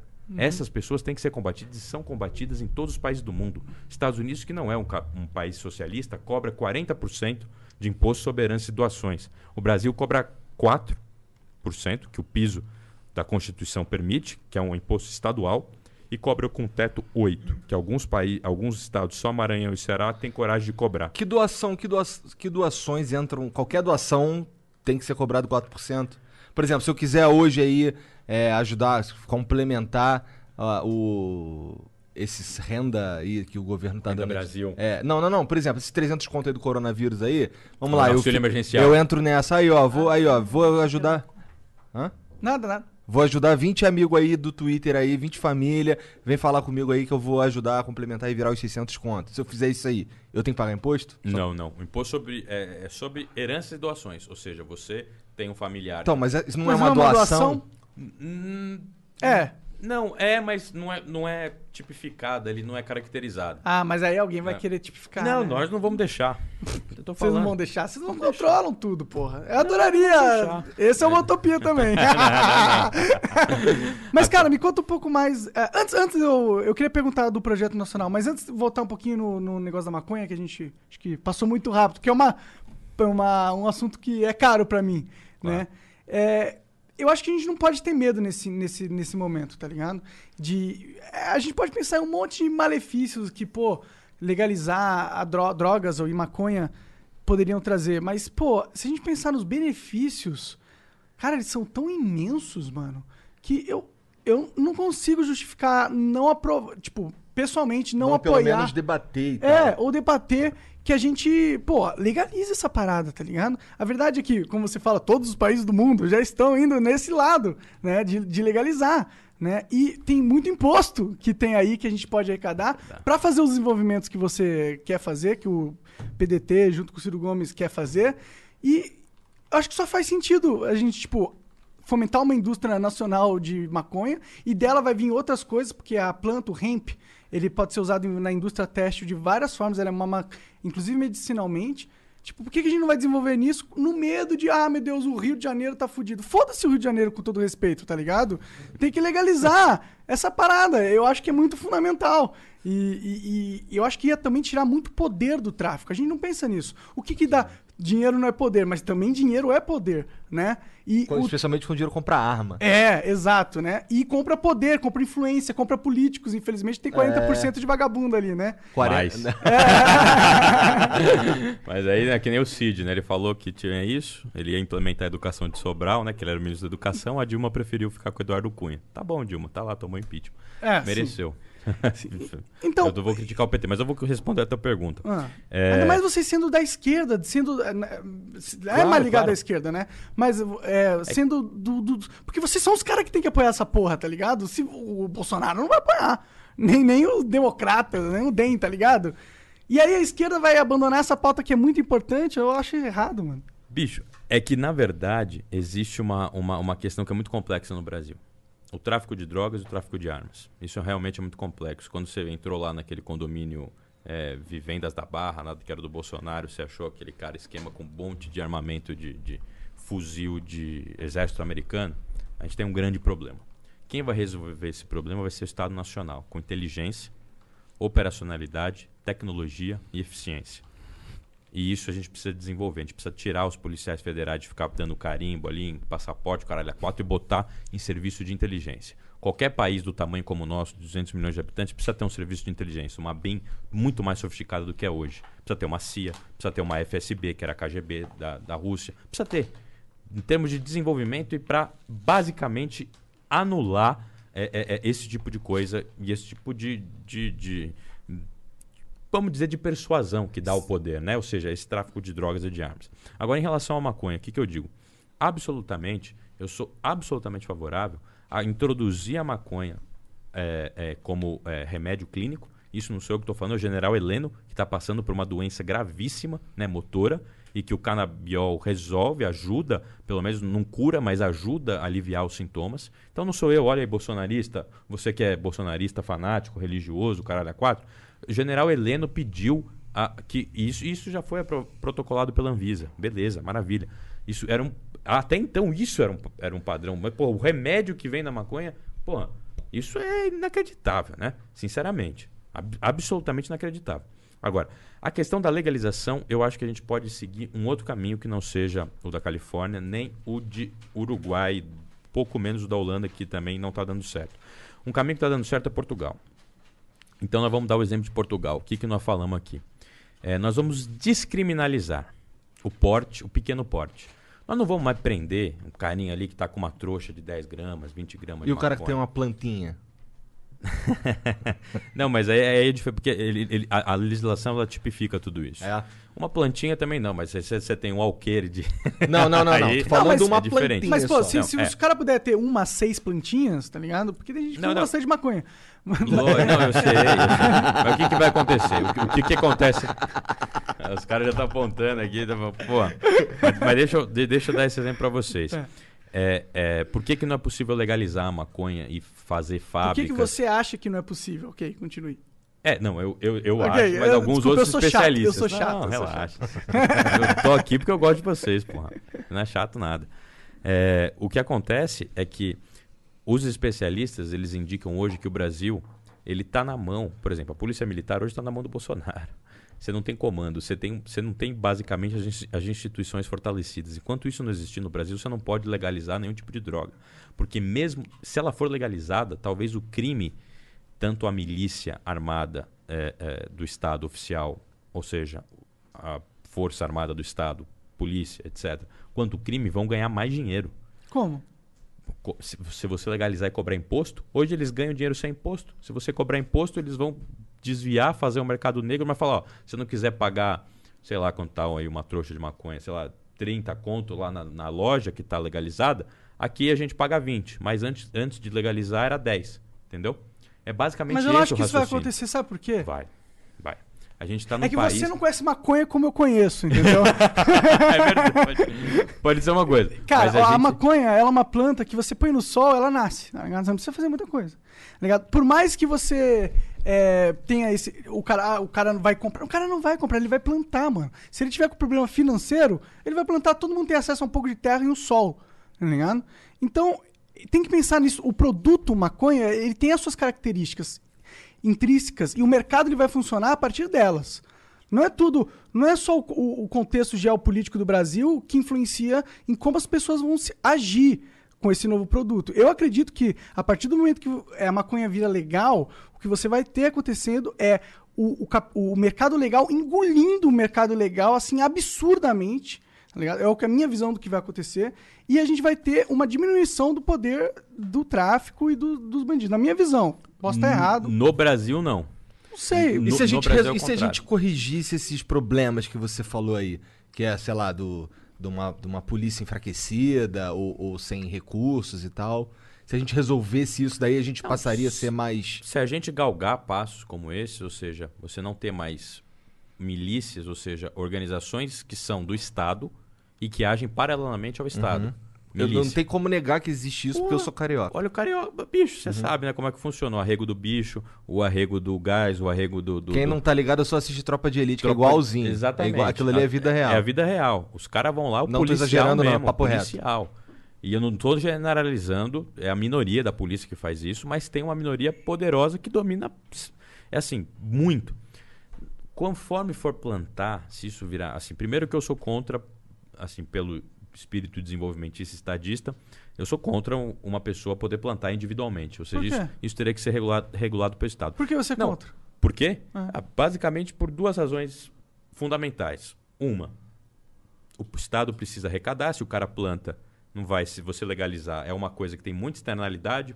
A gente sabe que é uma minoria, mas pode ter gente que vai desenvolver, e isso tem, sabe, ansiedade, eh, bad trip, síndrome Isso acontece pânico. hoje em dia por causa do prensado, cara. Com todo respeito, por causa da amônia que eles colocam lá. Isso já acontece. Não, não, E, e é bem, causa- e esse é um bem. efeito da, da criminalização, não da legalização. Eu- Eu não acho, eu acho que mesmo tem estudos... Eu falei, eu entendo mais de maconha que você, cara. Tem, mas tem estudos que eu já li, pelo menos, da Holanda, que, né, Aham. que legalizou, e do Uruguai, né, que... Mas você já fumou um prensado? Não. Eu já fumei vários. Eu sei como ele te deixa, tá ligado? E eu sei, eu já fumei também da boa. E eu sei que é bem melhor. Olha tá lá, é, você tá falando, eu- Só o fato da gente criminalizar a maconha, você condena a não, população mas- brasileira a mas é consumir isso. uma droga de péssima qualidade, o que aumenta o prejudico, a, a prejudicialidade à saúde pública. Ma- ma- ma- exato. Só é burro, só é burro Claro, criminalizar a maconha. É mas, burro. Mas burro. exatamente, mas por isso que eu falei que eu sou a favor da descriminalização. Mas o cara não vai poder plantar, pô. Não, porque plantar não é descriminalizar, plantar é produzir. Pra si Produzir- próprio. Não, não, não. É- é- Por que não? Porque o Por que, que que eu não posso plantar? Descriminalizar, você Ah. dentro de uma determinada quantidade, descriminalizada, com Uhum. porte de usuário, e vai ter uma coisa. É o que acontece em Portugal, por exemplo. Portugal hoje que é o melhor exemplo, que está funcionando bem assim. Você descriminaliza, né, determinado porte. Então você tem lá 5 gramas, 10 gramas, o usuário. Hoje em dia você pega isso com pobre, favelado, se alguém é pego com isso, vai pra cadeia. Isso aí vira mão de obra pro tráfico. Vamos ser sinceros, Brasil. Vamos estar aqui, quem está ouvindo aqui. O cara que tem 17, 18, 19 anos, que é preso com 15, né, da periferia, negro, etc., que é preso com 10, 15 gramas, 20 gramas de maconha, ele vai virar mão de obra pro PCC, porra. Ele vai entrar lá no, no, no, no- pra não morrer lá, pra não ser estuprado, caralho, a quatro. O cara vai virar mão de obra do PCC. Ou da facção criminosa que liderar a, a- organização, enfim, criminosa do es- Vigente. vigente do estado deles. Mas hoje o PCC está invadindo o Rio de Janeiro. É. É. porque é organizado, é muito organizado, é sofisticado. Financiado é pelas drogas. É, o Ceará sofreu com isso. Agora, é, o, o- esse. Se você pensar que nós temos facções, porque eu não considero o PCC uma facção criminosa, eu considero uma facção terrorista. Para mim, eles deviam ser enquadrados na lei de segurança nacional. Isso eu digo com, com assim, é, como pensa o Flávio Dino, como, como pensa o Camilo Santana. Um é do PCdoB, o outro é do PT. Eu sou um pouco mais radical, mas eu acho que eles devem ser enquadrados. Imagina, você viu o que aconteceu em Botucatu? Chegou 40 é, é, terroristas com AK-47, com é, é, AR-15, com, enfim, M16, o caralho A4. Os caras renderam a cidade inteira. Renderam, só tinha um posto policial, policial de Glock, porra. Policial de, de ponto 40. Caralho! Como é que os caras renderam? eles foram lá fazer o quê? Provar Eles saquearam os dois bancos. Ah. Não, não, dois bancos da cidade. Entendi. Tiraram milhões. A sorte é que estava tendo um exercício da rota é, na cidade vizinha. Os caras ali escondidos, tudo fuzilado. In- Inacreditavelmente não morreu nenhum policial. Porque os caras tinham uma. Pensa, os caras vindo com AK-47, M16. Você com uma Glock, uma ponto .40, o que, que você faz? Foge. Você enfia no cu, rapaz. Desculpa. É, não você enfia no cu mesmo, porque Que é- a ponto 40 tem que dar uns 5 tiros no cara pra ele começar a Pra sentir ele dor. começar a sentir, porra. Então, assim, bicho. Aí a sorte que os caras ligaram pra rota, a rota tava fazendo um, um- um treinamento tático ali, né? no- numa cidade perto ali de Botucatu, e veio em peso. Chegaram em um comboio de 80 carros, assim, etc. E conseguiram depois prender os caras, pá. E recuperar a grana. A esquerda nem fala disso. A esquerda fala, né? Ah, não, bandidinho lá, coitado, né? A gente não passa pano pra bandido. Não é o Engraçado tu falar à esquerda. Não, é porque tem. Porque é muito diferente você, né, você salientar o que é esquerda. O que é esquerda hoje? É defender é, a legalização das drogas, é defender o, o, o, o Causas aborto, LGBT. é defender causas LGBT, Uhum. ou é defender talvez uma sociedade justa e igualitária da emancipação do homem enquanto ser. Entende? Caralho, agora ele falou bonito, moleque. Na moral, gostei dessa daí, gostei dessa Não, daí. porque se a gente ficou, se ficar fragmentando, nós temos que entender que todos somos seres humanos. Nós temos que nos unir em prol de um interesse nacional. Assim, eu, eu compreendo e eu def- defendo que você tem o direito de pensar como você pensa. Ou seja, de ter o, o teu estilo de defender as autonomias das cidades. Eu vou morrer para que você tenha a liberdade de defender isso. Uhum. Agora, pragmaticamente, na vida real, o mundo é mais chato, mais complexo, mais triste, mais funesto e muito interesse rola. É a natureza humana, que é o Sim, reflexo, sim. ou seja, a gente reproduz uma natureza selvagem com a sofisticação da razão humana e consegue produzir e alterar a natureza a nosso favor. Mas a essência do homem ainda permanece a mesma. Ou e se eu plantar uma bananeira? Aí pode? Pode, você vai comer banana, né? Você vai comer banana. E se eu é? fumar a planta da bananeira? A- a- Aí não pode, não pode. Você só pode comer. Se for pra plantar, é só pra comer. Aí, nesse E se eu caso, for enfiar banana no meu cu? você pode fumar. você pode fumar até orégano. Não, mas cu- curiosidade mesmo, por que, que, por que, que o, o PDT, o Ciro, já ali. Por que, que vocês têm essa relutância em apoiar a le- a legalização? De verdade, porque eu acho que se vocês apoiassem, ia ser uma pauta que isso ia ganhar pra vocês, tá ligado? Vocês- Mas, mas pra ser sincero, eu, eu admiro o fato de não apoiar e, e, se- e- e, tipo, segurar a onda Aham. e não puxar o saco dos outros, Claro, tá claro, ligado? claro. Isso daí, isso eu Ah, sim, é, admiro. não, eu venho defender meus, os meu ponto de vista. Eu Sim, admiro sim, isso, debater. tá ligado? Eu, a- eu acho escroto, por exemplo, é, fazer acordo com o Centrão, tá ligado? Sim, sim.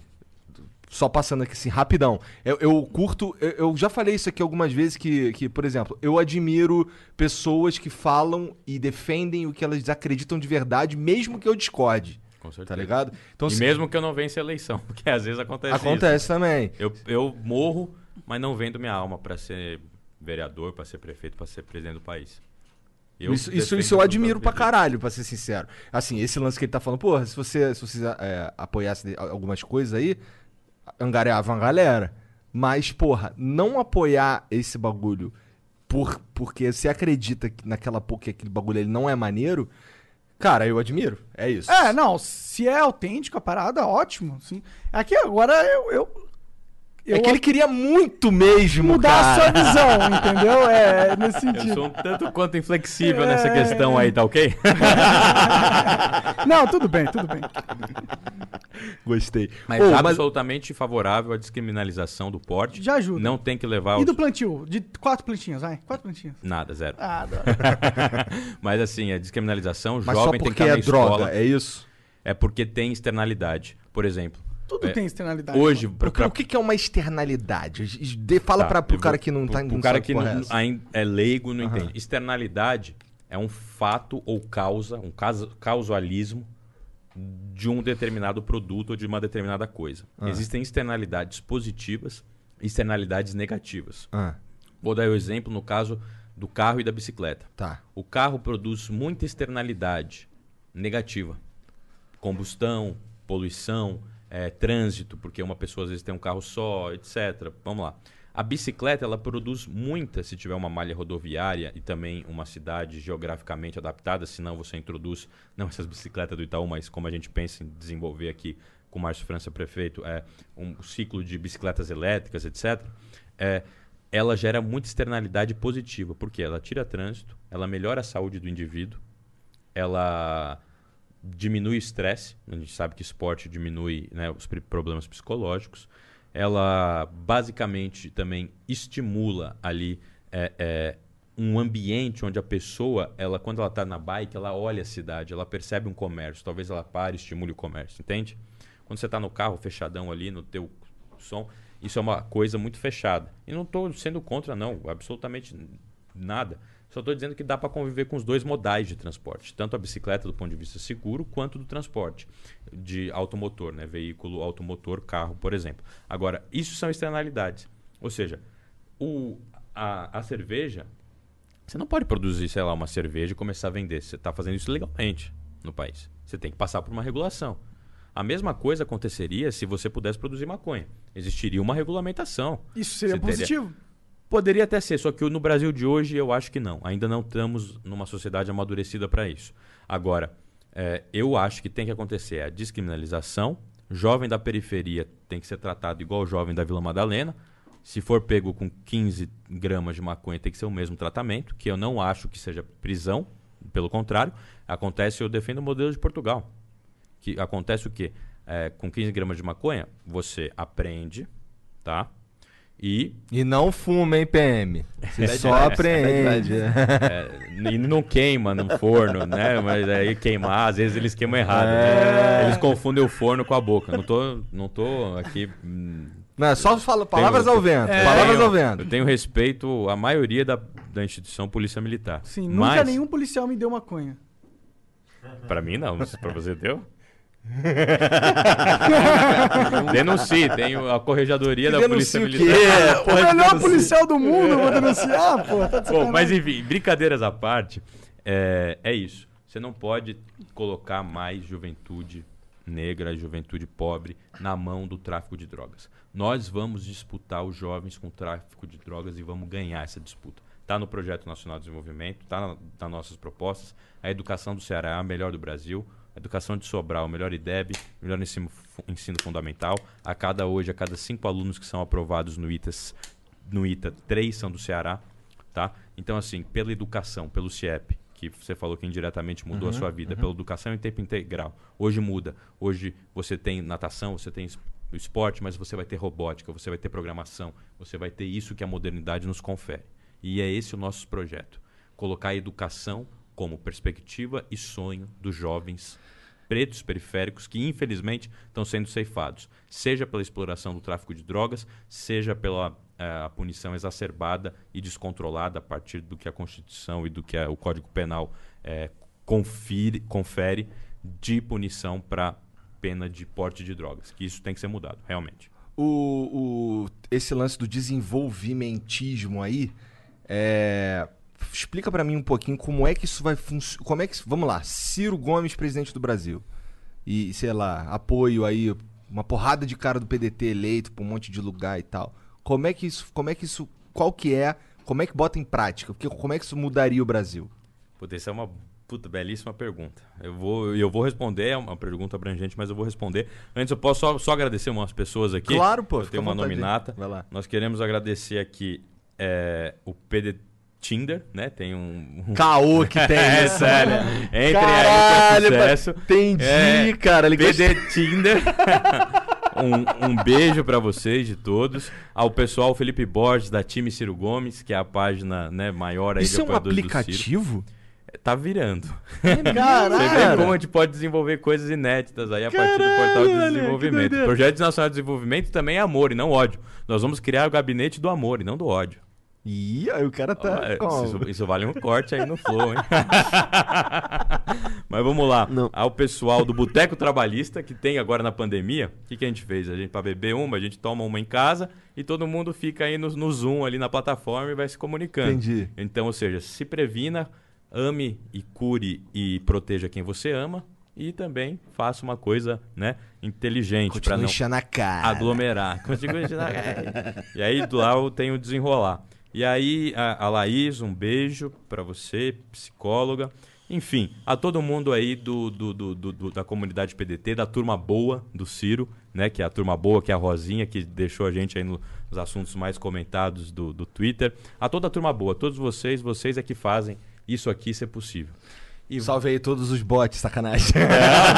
Aqui não tem voz, não. É tudo pessoa. É tudo pessoa. É, tu- é diferente do Bolsonaro. Tô zoando, cara, eu tô zoando. Não, não, sei, não, é porque a gente conseguiu instalar um outdoor lá, bicho. Ah. O Bolsonaro, ele faz isso porque ele tem bot, ele tem dinheiro estrangeiro, né? Põe um monte. A gente, pra botar um ali na Castelo Branco do, do livro do Ciro, cara, foi pô, cada um dando 20 conto. Tô- foram mais de 200 doação e conseguimos. Tá lá. Se você, se você passar na Castelo Branco, quilômetro 15, tá aí anotado. Osasco, quase ba Barueri, São Paulo não pode por causa da lei da, da cidade limpa. Você verá o outdoor do Ciro lá, que foi custeado coletivamente, tem toda a prestação de contas, etc.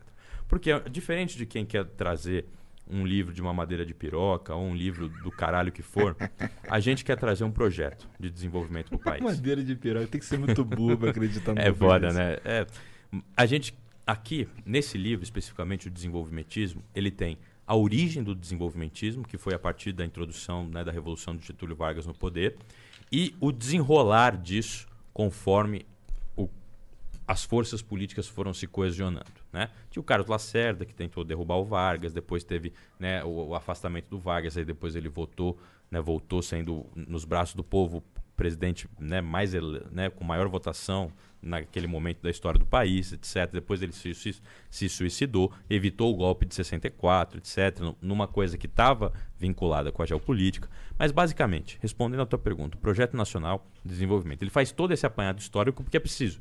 A gente precisa saber o país que a gente foi para entender o país que nós somos hoje. E, fundamentalmente, se a gente entender o país que a gente foi, compreender e fazer um diagnóstico preciso do país que a gente é, nós podemos projetar um país que queremos ser muito diferente e muito melhor daquilo que se a gente deixar ao casualismo, né? a, a- mãos livres do mercado. Então, esse primeiro que mu- é, é- é o primeiro paradigma do, do Projeto Nacional de Desenvolvimento. Como economista, tu acha que o mercado não se autorregula porra nenhuma? É, não, isso ninguém, nem o mainstream acredita. Precisa- o, o mercado, ou seja, todo o Estado, o Estado ele é criado quando, quando o capitalismo surge, o Estado ele substitui a monarquia, o feudalismo. Então o capitalismo só existe por causa do Estado. E o Estado só existe por causa do capitalismo, o Estado moderno.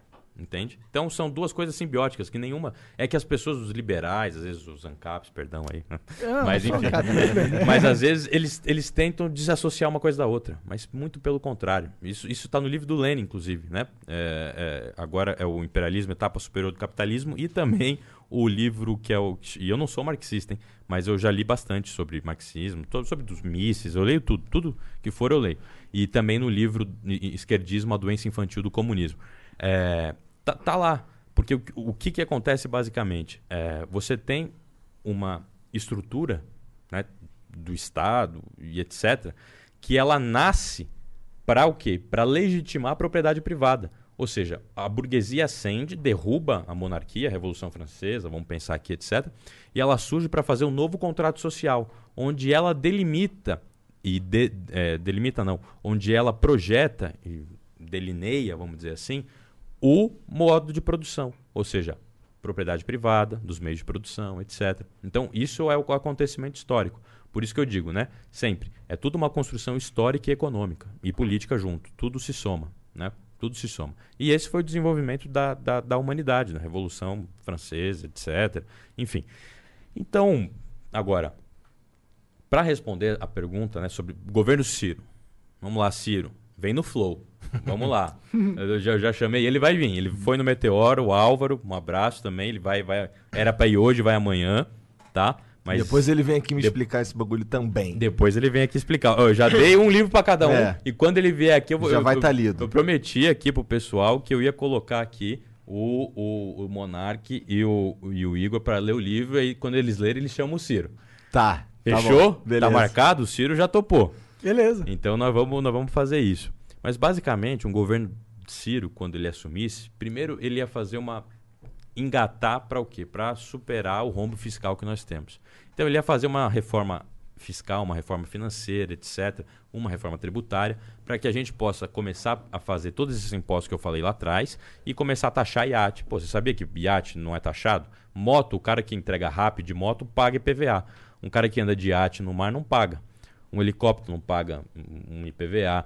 Um- um- um jatinho particular não paga IPVA. Aí o cara que anda de bicicleta entregando RAP, né, ou de motocicleta, perdão, o cara paga o IPVA da moto dele. Se é alugado, ele, bom, enfim, tá lá no preço do aluguel um descontinho lá do uma discricionalidade do E aí IPVA. vamos tirar os IPVA então da moto, né? A cara Calma, dele. calma. Vamos diminuir. Calma, companheiro. Calma, velho. peraí, também não é, não é assim. Mas ia- vamos diminuir. a gente, vocês iam tentar fazer uma reforma dessa, né? Porque tem que. Teria que Ah, ter aí é uma. os políticos medíocres. A gente tem que É. votar em políticos. Por favor. Por favor. É isso que eu peço. Não votem em Tiririca. Eu não, não posso fazer campanha para mim agora. Nós estamos, né? Senão seria considerada campanha eleitoral extemporânea. Mas assim, pesquise o seu candidato, pelo amor de Deus. Hoje, pelo menos a capital, todo mundo tem acesso à, à internet. Não a internet, assim, vamos dizer, para ter uma, uma aula EAD. Mas todo mundo tem um Facebook, tem um WhatsApp no celular e um Google.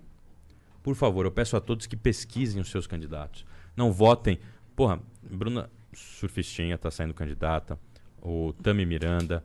É, o Dedé, humorista lá do, do, do. Didi, dos Trapalhões. Porra, legal. Todo mundo pode ser candidato. Não tô cerceando o direito de ninguém. Mas assim, vamos votar em quem conhece. Modestamente, eu com 23 anos, eu acho que eu conheço um pouco de, de, de tributação. Eu tô estudando quando tô me preparando para tentar ajudar o país sabe?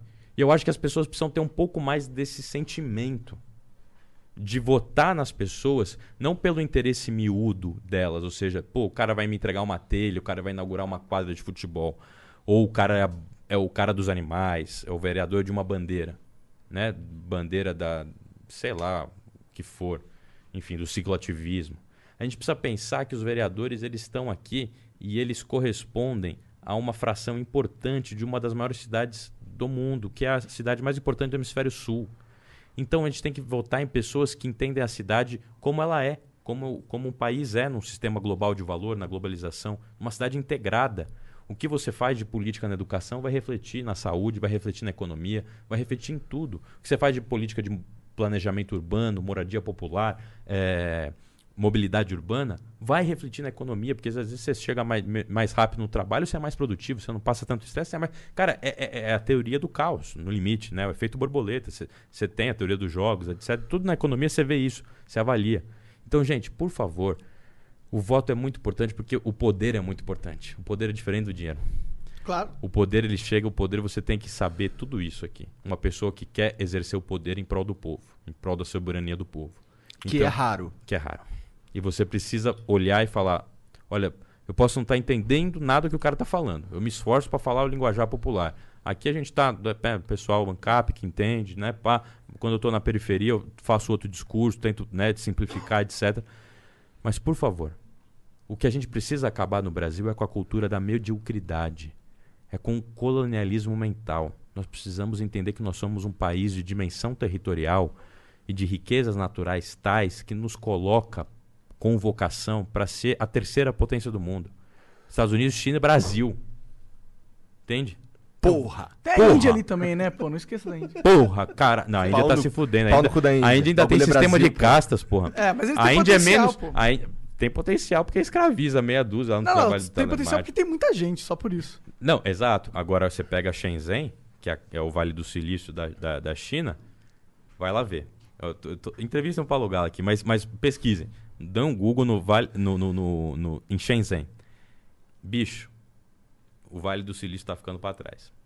Vocês vão ver que tudo agora vai vir da China. Tudo isso, né? desde do, do Minecraft, agora quem vai Cara, patentear eu tô tudo usando é uma parada que veio da China, mano, que é pra mim revolucionária. Chama monociclo. Tu já viu um monociclo elétrico? Monociclo elétrico. É, eu... ele, tá, ele tá lá fora. Depois É uma. Depois uma vai- roda. passa aí no, no flow aí, mano, que eu quero ver isso É uma aí. roda. É uma roda que. É, é chinesa, assim, aqui eu já vi o pessoal descendo. É uma roda que ele fica com dois pedal aqui. É, assim. é, exatamente. Sei, sei. E é exatamente. chinesa, né? Eu acho que é chinesa, acho que vem de lá essa moda. Certeza. E- Tudo isso aqui vem da China. Pode pegar aqui, ó. E é muito maneiro, cara. de- sério, eu eu só venho trabalhar com essa parada, assim. Cara, eu não tenho nada contra a China me dar coisas boas. Não, eu também não, mas eu, eu- o- o meu, meu, o meu propósito é que o Brasil produza isso que a China produz. O Brasil pode, tem vocação para isso. acho, mas é que o Estado E não aí- deixa. Justamente, o Estado não deixa. O Estado, o que, que ele fez? Ele abriu a perna para o capital estrangeiro. Então você tinha Gurgel, você tinha positivo, você tinha gradiente. E aí o Brasil, eu costumo dizer, o Paulo Gala pode dizer isso perfeitamente. O, é, o economista. E ele é tesoureiro de banco, tá? Não é nenhum. Ele é tesoureiro do Banco Fator, que é o maior banco de investimento do Brasil. Mas essas empresas que você citou aí, elas produziam tecnologia ou elas copiavam tecnologia? Depende da empresa. Teve empresa na China que basicamente Não, não, tô falando dessas do Brasil aí que você falou, Gradiente, blá blá blá. Não, não. E Isso que é o mais extraordinário. Elas produziram a tecnologia. Vieram, pode pesquisar, não estou falando mentira, podem pesquisar. Vieram missões da Coreia do Sul e da China na década de 70, a época da transição do governo Médici para o governo Geisel, entender como o Brasil produzia carro. A Gurgel ia fazer o primeiro modelo híbrido na década de 70. A, a Gurgel produzia- errado, cara? Por quê? Porque acabou né, a democracia, a ditadura. Houve. O Geisel era um cara é, que pensava Plano Nacional de Desenvolvimento. Né? É, mudou ali a órbita né, quando o Castelo Branco assumiu, depois veio o Costa e Silva, eram entreguistas, mas o Geisel pensava o Brasil nação, tentou fazer o segundo PND, tentou fazer o que é, é o desenvolvimento da indústria nuclear, tentou fazer da indústria potencializar a indústria automotiva, etc. Só que teve um problema, ele fez isso com poupança externa. O que, que aconteceu? Ou seja, ele financiou esses investimentos com empréstimos do estrangeiro. Aí o Ronald Reagan e a Margaret Thatcher, né? Esses que eu espero que estejam queimando no inferno. Ih, cara! Eu, sou, eu, eu não tenho papo na língua, não. Tá Aqui o certo, eu negócio gosto, é, é isso aí, isso arregaça a manga aqui, vamos pro, pro flow. Boa, boa. E, e, bicho, é, eles deram numa canetada só, junto com, na época, com o presidente do Japão, que eu esqueci o nome agora. Eu sempre esqueço, porque é difícil pronunciar presidente. Pô. Japão, Rússia, caralho, é foda, Ah, eu não conheço nada. Então, Eles deram uma canetada só e subiram a taxa de juros americana. entendi. O Brasil contraiu o empréstimo a juro flutuante, não a juros fixo. A dívida externa do Brasil explodiu e o Brasil quebrou. Entendi. Foi basicamente isso. Ou seja, ele financiou todas essas obras que eram importantes, não com dinheiro nacional, mas com dinheiro internacional. E numa, a- num ataque geopolítico, tá vendo porque eu não gosto dos Estados Unidos? Porque tudo que vem de miséria do Brasil hoje, infelizmente, queira você ou não, oriun, é oriunda das intervenções americanas aqui. E a, a das últimas foi em 1964, quando derrubaram João Goulart, que era do meu partido, o PTB, que hoje é o PDT, e que ia fazer todas as reformas capitalistas, porque os Estados Unidos fez reforma agrária, os Estados Unidos fez reforma financeira, os Estados Unidos fez a- todas as reformas de base, todas as reformas para desenvolver uma potência capitalista, não tinha nada a ver com socialismo, e os Estados Unidos, o quê? Eles sabem que o Brasil está na América, eles não querem dividir a América com o Brasil. Faz sentido. Eles não querem. O Brasil tem muito potencial. Como diria o Darcy Ribeiro, leiam o povo brasileiro para ser a nova Roma. O, o sincretismo do nosso povo é único. Nós temos todas as misturas de todos os povos. A inteligência, a criatividade, a malemolência. Só o Brasil tem. Nós exportamos mentes para o mundo inteiro. Bom, isso também é verdade. Não. né? E exportamos do- de- em todas as áreas do conhecimento. E os Estados Unidos nunca aceitou isso, porque para eles eles tinham a doutrina do destino manifesto. Eles tinham a doutrina de dominar a América. Eles não podem ter ninguém que introduza o- um protagonismo econômico, cultural. Só o Ronald Reagan pode introduzir o Big Stick. Exatamente. Ou a Star Wars, né? Que ele disse que tinha, né? O programa que é tudo mentira, né? Que é da, da Guerra nas Estrelas, que ele falou que tinha lá um sistema de defesa, né? É, satélite, satélite espacial para neutralizar os mísseis balísticos da União Soviética. Procura aí o projeto Guerra nas Estrelas, inclusive foi por isso que se chamou né, o, o, o programa e o filme, etc., Star Wars, pro, pe, pega Ronald Reagan, é, Guerra nas Estrelas, que ele disse, e aí isso alimentou a corrida armamentista que falhou a União Soviética. Então, Ronald Reagan, numa estratégia inteligentíssima com a Margaret Thatcher, fudeu o Brasil, para não dividir o protagonismo econômico e cultural, né? É, aqui com o nosso país, eles introduziram a partir da indústria do audiovisual uma legislação que obrigasse a nós consumirmos o, o, o, o conteúdo norte-americano e que não pudéssemos colocar cotas de conteúdo produzido no Brasil nas nossas televisões, nos nossos cinemas. A gente não podia fazer uma lei que obrigasse a ter cotas, ou seja, de conteúdo nacional. E isso aí fudeu tudo. Né? Então a gente assume Disney, é um gênio, é um gênio. É um gênio para eles. Quem ganha dinheiro é os Estados Unidos com a Disney, não é, não é o Brasil. Entendeu? Enquanto isso, nosso povo está passando fome, está traficando droga, está se prostituindo, está aí no, no crack. E como é que o desenvolvimentismo. É assim? Desenvolvimentismo. Como é, como é que resolve essa parada aí, cara? Porque assim, o que, que é o desenvolvimentismo no, no, no, no centro da ideia? É, é o Estado ah, pavimentando o caminho para o mercado? É isso? É basicamente fazer o que todas as nações de sucesso fizeram: Estados Unidos, Coreia do Sul, China. É exatamente isso. É o Estado pavimentando o caminho para a iniciativa privada, iniciativa privada nacional. É preciso dizer, porque senão vira remessa de lucro. Não vira que nem a Disney. A gente consome a cultura, porra, que lindo, é, Pato Donald, Mickey, é, sei lá o que, enfim, Toy Story. Você cria na consciência das pessoas o, o subjetivo de felicidade, o subjetivo de padrão de consumo, e as pessoas vão comprar o que? A criança chega lá na hora da, da loja, eu quero um Toy Story. Você está dando dinheiro para quem? Pro Estados Unidos, que é remessa de lucro. Então a gente, o que, que nós temos que fazer, basicamente? Nós temos que criar é, o ambiente para florescer novamente as indústrias nacionais a partir de quatro complexos industriais que nós já temos proeminência. E, teoricamente, pela teoria é, do Davi Ricardo, vantagens comparativas. Ou seja, complexo industrial do óleo e gás e da bioenergia, ou seja, petróleo, que nós já temos bastante em abundância, exploramos com a Petrobras, etc. Etanol. Etanol, pela bioenergia, né, que o professor, o abraço, Gonçalo Pereira, chefe do Laboratório de Genômica da Unicamp, que está nos ajudando no nosso plano de, de legislatura. Não sou candidato a prefeito, sou pré-candidato a vereador, mas está ficando sensacional. Depois, no final, eu digo aí a proposta que é linda, que tá. a gente conseguiu patentear. Maravilhosa. Basicamente, a gente vai conseguir incinerar lixo e gerar energia vai acabar os aterros sanitários e os lixões de São Paulo. Que da hora. Isso é legal. Isso vai ser fudido, fudido. Tinha no SimCity. Hã? SimCity é um jogo. Ah, bom, Aí, eu não conheço. Você constrói, constrói cidades. E... O último jogo que eu joguei foi Age of Empires. Muito Brasfoot. foda, inclusive. Brasfoot é pica Brasfoot também, é da hora, velho. Caralho. Pô. Eu joguei... É porque você é novo, tu não jogou ele Foot 2 no MS-DOS. Que era tipo um Brasfoot muito velho, tá ligado? Mas foda-se, vai. Continua aí. Pô, não, é porque eu peguei a transição do Orkut pro Facebook, né? Que eu, eu tenho 23. Aí eu, tem, porra, Gambaldi, tinha CS, galera uh -huh. Second Life. Uh uh -huh. Porra, tinha um monte de jogo, Ragnarok. Esse é o melhor Porra. jogo de todos já criado. Ó, tô, tô, tô, entrando no público aí. O público aí, ó, você acha que eu não conheço? Eu conheço, só não jogava. Porque eu tinha mais habilidade pra política do que pra jogar videogame. É, a única coisa que eu jogo bem é FIFA. Odeio jogo Pô. de futebol. tá. Mas. Então, beleza. Esse lance aí do, do lixo é legal. O Brasil tem tecnologia, ele faz direito ou, ou, ou... como é que funciona a nossa energia nuclear, tu sabe? Hoje parou, porque a Lava Jato prendeu Marechal Otton, né, de uma forma absoluta. E que isso não acontece em nenhum país do mundo. Nenhum país do mundo prende o líder de pesquisas é, do desenvolvimento nuclear, ou seja, do submarino nuclear, o, o almirante Otton, perdão.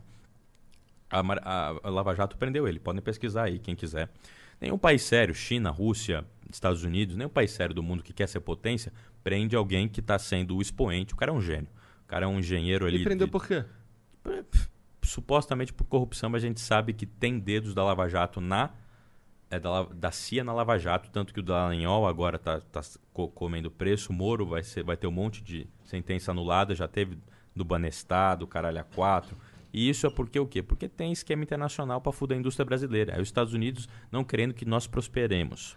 Por isso que eu desconfio mais dos Estados Unidos do que a China. Até agora a China nunca deu motivo. A nossa principal parceira comercial e, no limite, sustenta a nossa balança comercial. Se não fosse a China comprando os nossos insumos primários, soja, minério de ferro tudo mais, bicho, a gente estaria aqui, já era Blade, Blade Runner?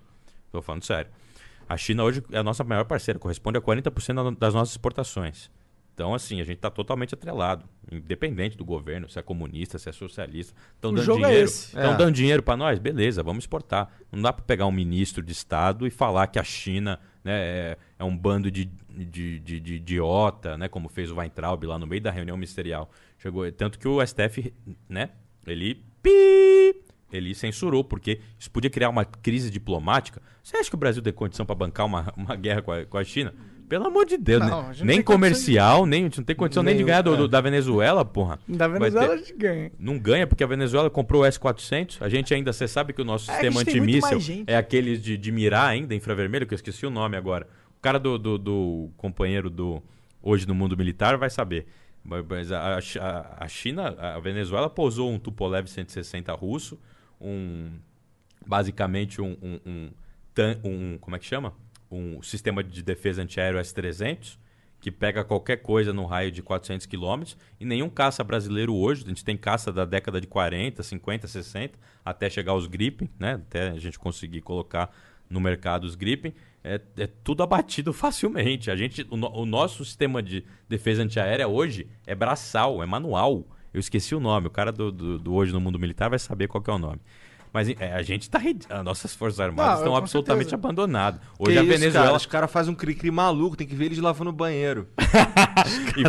e, e carpindo ali, né? Fazendo a Eu sei muito ali da- bem, eu pintei muito forte, rapaz. Você foi? Porra. Porra. Porra. E eu isso, ó, militares, não é uma crítica pra você que seja soldado incorpore. Incorpore isso como uma crítica positiva, porra. Nós estamos querendo profissionalizar o exército brasileiro. Tornar o exército brasileiro o terceiro, o quarto mais potente do mundo, caralho. Ninguém tá falando aqui pra fuder o exército. É isso que vocês estão fazendo. Hoje os soldados estão o quê? Pintando parede, estão carpindo, eh, lavando vaso. Porra, vamos botar o nosso exército explorando a Amazônia, defendendo Ali, tu foi a Amazônia. soldado também, né? Porra, Aí, não é não é isso aí? isso? Não é isso? Aí, quando, eu- quando eu... Ficou um ano lá pra fazer o quê? Porra, vai tomar no cu. Quando eu, Desculpa. quando eu vi o. Porra. Quando eu gostava. Quando, quando eu, eu, me volunt, eu fui voluntário, eu servi. E aí eu via naquelas propagandas o cara saindo de dentro da, da, da, da lagoa, assim, com, com um capim na cabeça, assim, boladão, tá ligado? Olhando pra lá, descendo Você de se animou assim, Descendo falou, de cabeça "Porra, pra baixo no rapel, eu, caralho, No maneiro helicóptero na bagulho." Amazônia, assim, você chegou e- Aí chegou lá, primeiro, incorporamos dia 1 de março. No mesmo dia 1 de março, a gente já trocou de roupa e fomos catar capim, do no meio dos, das pedrinhas.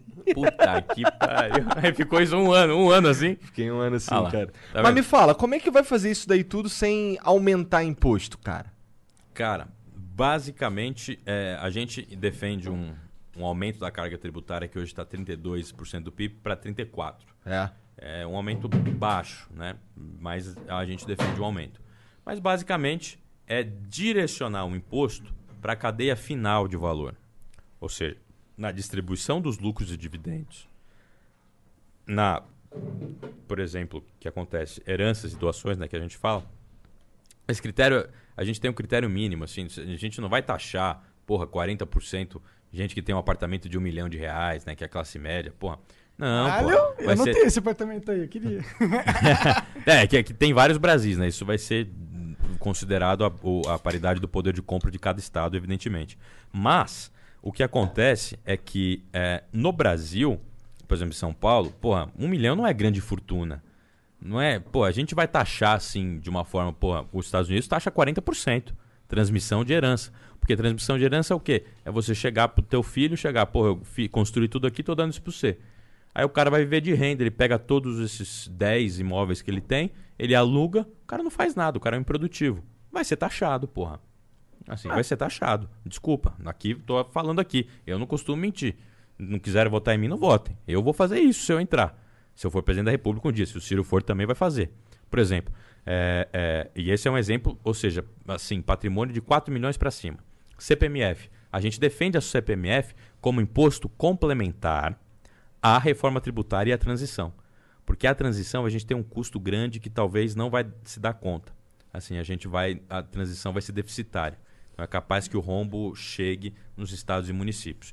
Mas nós defendemos uma, a gente defendeu isso em 2018, um programa de CPMF complementar, que como ela seria construída diferente dessa do Guedes, de 0,2%, para toda e qualquer transação. Todo e qual, você está transferindo 15 reais, você vai pagar 0,2%. Acabou. A nossa não. A nossa é o seguinte, é progressiva, pensando na externalidade e também, assim, na condição de cada contribuinte a pagar determinado imposto. Ou seja, nós vamos fazer o seguinte, nós vamos cobrar, a partir de 5 mil reais, uma CPMF. E essa alíquota, que vai ser cobrada a partir de 5 mil reais, vai subindo de acordo com a- o valor da transferência. A CPMF, por que, que def- a gente defende a CPMF? É praticamente impossível de sonegar imposto. É registrado ali na transferência eletrônica, né? Pá, na hora sai no banco, o banco ajuiza o, o, o- o- e coloca ali o, avisa a autoridade monetária, o Banco Central. Pá, você desconta na hora imposto. É um imposto de fácil arrecadação e de rápida arrecadação.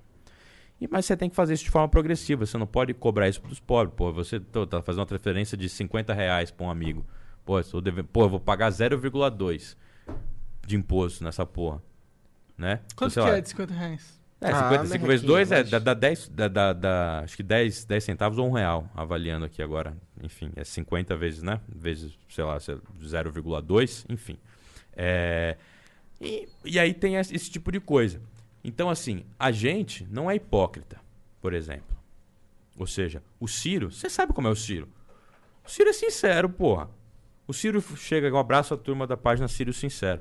O Ciro não está disposto a vender água, por isso que talvez ele nunca seja eleito. Porque ele é o único cara que fala todos esses problemas do Brasil que nós estamos falando aqui, sem rabo preso com ninguém. Com ninguém, com nenhum banco, com nenhuma instituição financeira. Ele se assume o Brasil, ele vai para matar ou para morrer, velho. Desculpa a expressão aqui, mas nós vamos enfrentar todos os lobbies que atravam o projeto nacional e a esperança do povo brasileiro. Nós vamos atacar todos, todos, definitivamente, principalmente o lobby do financiamento rentista, das taxas de juros, do swap cambial, da arbitragem do carry trade, o caralho a quatro. Nós vamos atacar todos.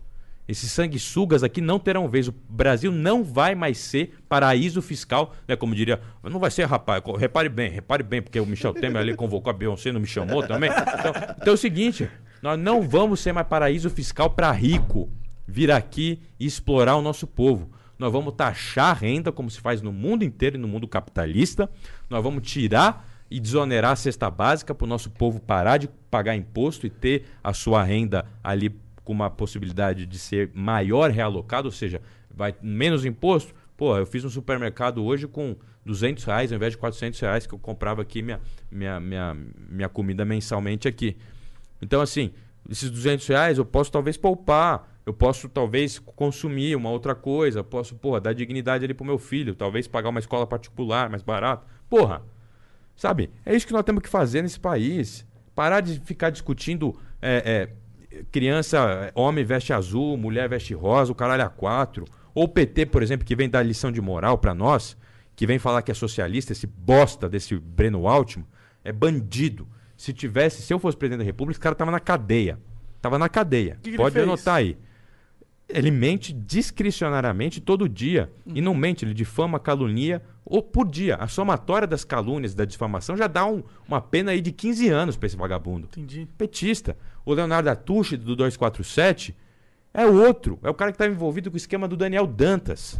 Daniel Dantas, você sabe quem era, né? Do esquema lá atrás. Velhão, isso aí Né? faz um tempo. Velhão, exatamente, depuração, enfim. Aí veio, tinha tudo aquele contorno, a gente sabe muito bem, né? É, men- mensalão, Operação Satyagraha, né? Daniel Dantas, porra, gente, e vai acabar sendo anulado tudo porque o Moro é um frouxo e é um cara vendido para os Estados Unidos, enfim. Mas agora, a grande questão é: nós temos que romper a cultura da mediocridade na política. Rompendo essa cultura, nós temos um, um vácuo para encarar a hipocrisia, que, por exemplo, é feita pelo PT. Ou seja, o PT, que nem esse Breno Altman, sabe o que ele fez hoje? Ele falou: tem uns Syrian Minions aí, uns jovens ciristas, boçais, vagabundos, que estão aí criticando o PT, o gabinete do ódio. A gente é PDT, PD Tinder, né? Já falei, o gabinete do amor não é gabinete do ódio. Podem todo mundo me achar parecido com o Carlos Bolsonaro, Parece com o mesmo. outro cara lá que veio aqui, como é que chama? Arthur, masculino. O Masculina. É o nome dele mesmo? Masculina? Não, o nome dele é Arthur Benozati. Arthur, Arthur Benozati. Ou às vezes também já me falaram que eu pareço com a Tami Gret, o, o, Tami, o Tami Miranda, o. o, o, o É porque parece com o Carlos Bolsonaro, daí Bolsonaro, parece aí contigo. indiretamente. pô. eu falo assim, eu sou o Gabriel Cassiano, velho. Eu defendo esses projetos aqui e é o seguinte: nós vamos para matar ou para morrer, para rachar ou ser rachado. Não importa, não vem da minha alma para ser presidente, ou seja, o PT, por exemplo. O PT, aí que, o que o Breno Altman estava falando, que era o PT é um partido socialista, né? Pô, socialista do caralho, hein? Mas que socialista de bosta. Ou seja, Bom, não é socialista. não é. Pô, 300 bilhões de isenção fiscais para as Então, maiores empresas do Pra- Brasil. pra- pra- começa aí. E, e- e- e põe aí 70% para nem empresa nacional, porque se fosse para empresa nacional até se justifica. Mas é 70% para multinacional. mas- Para Chevrolet, para um monte de montadora aqui vir montar os carros aqui e remeter o lucro para lá. Ou seja, Toyota, Chevrolet, quando veio as montadoras para cá, gerou emprego? Gerou. Mas é o seguinte, a gente não pode depender desses empregos assim de curto prazo, pensando em curto prazo. A gente precisa desenvolver uma indústria nacional que seja capaz de colocar esses 211 milhões de brasileiros que nós somos dentro do mercado formal de trabalho.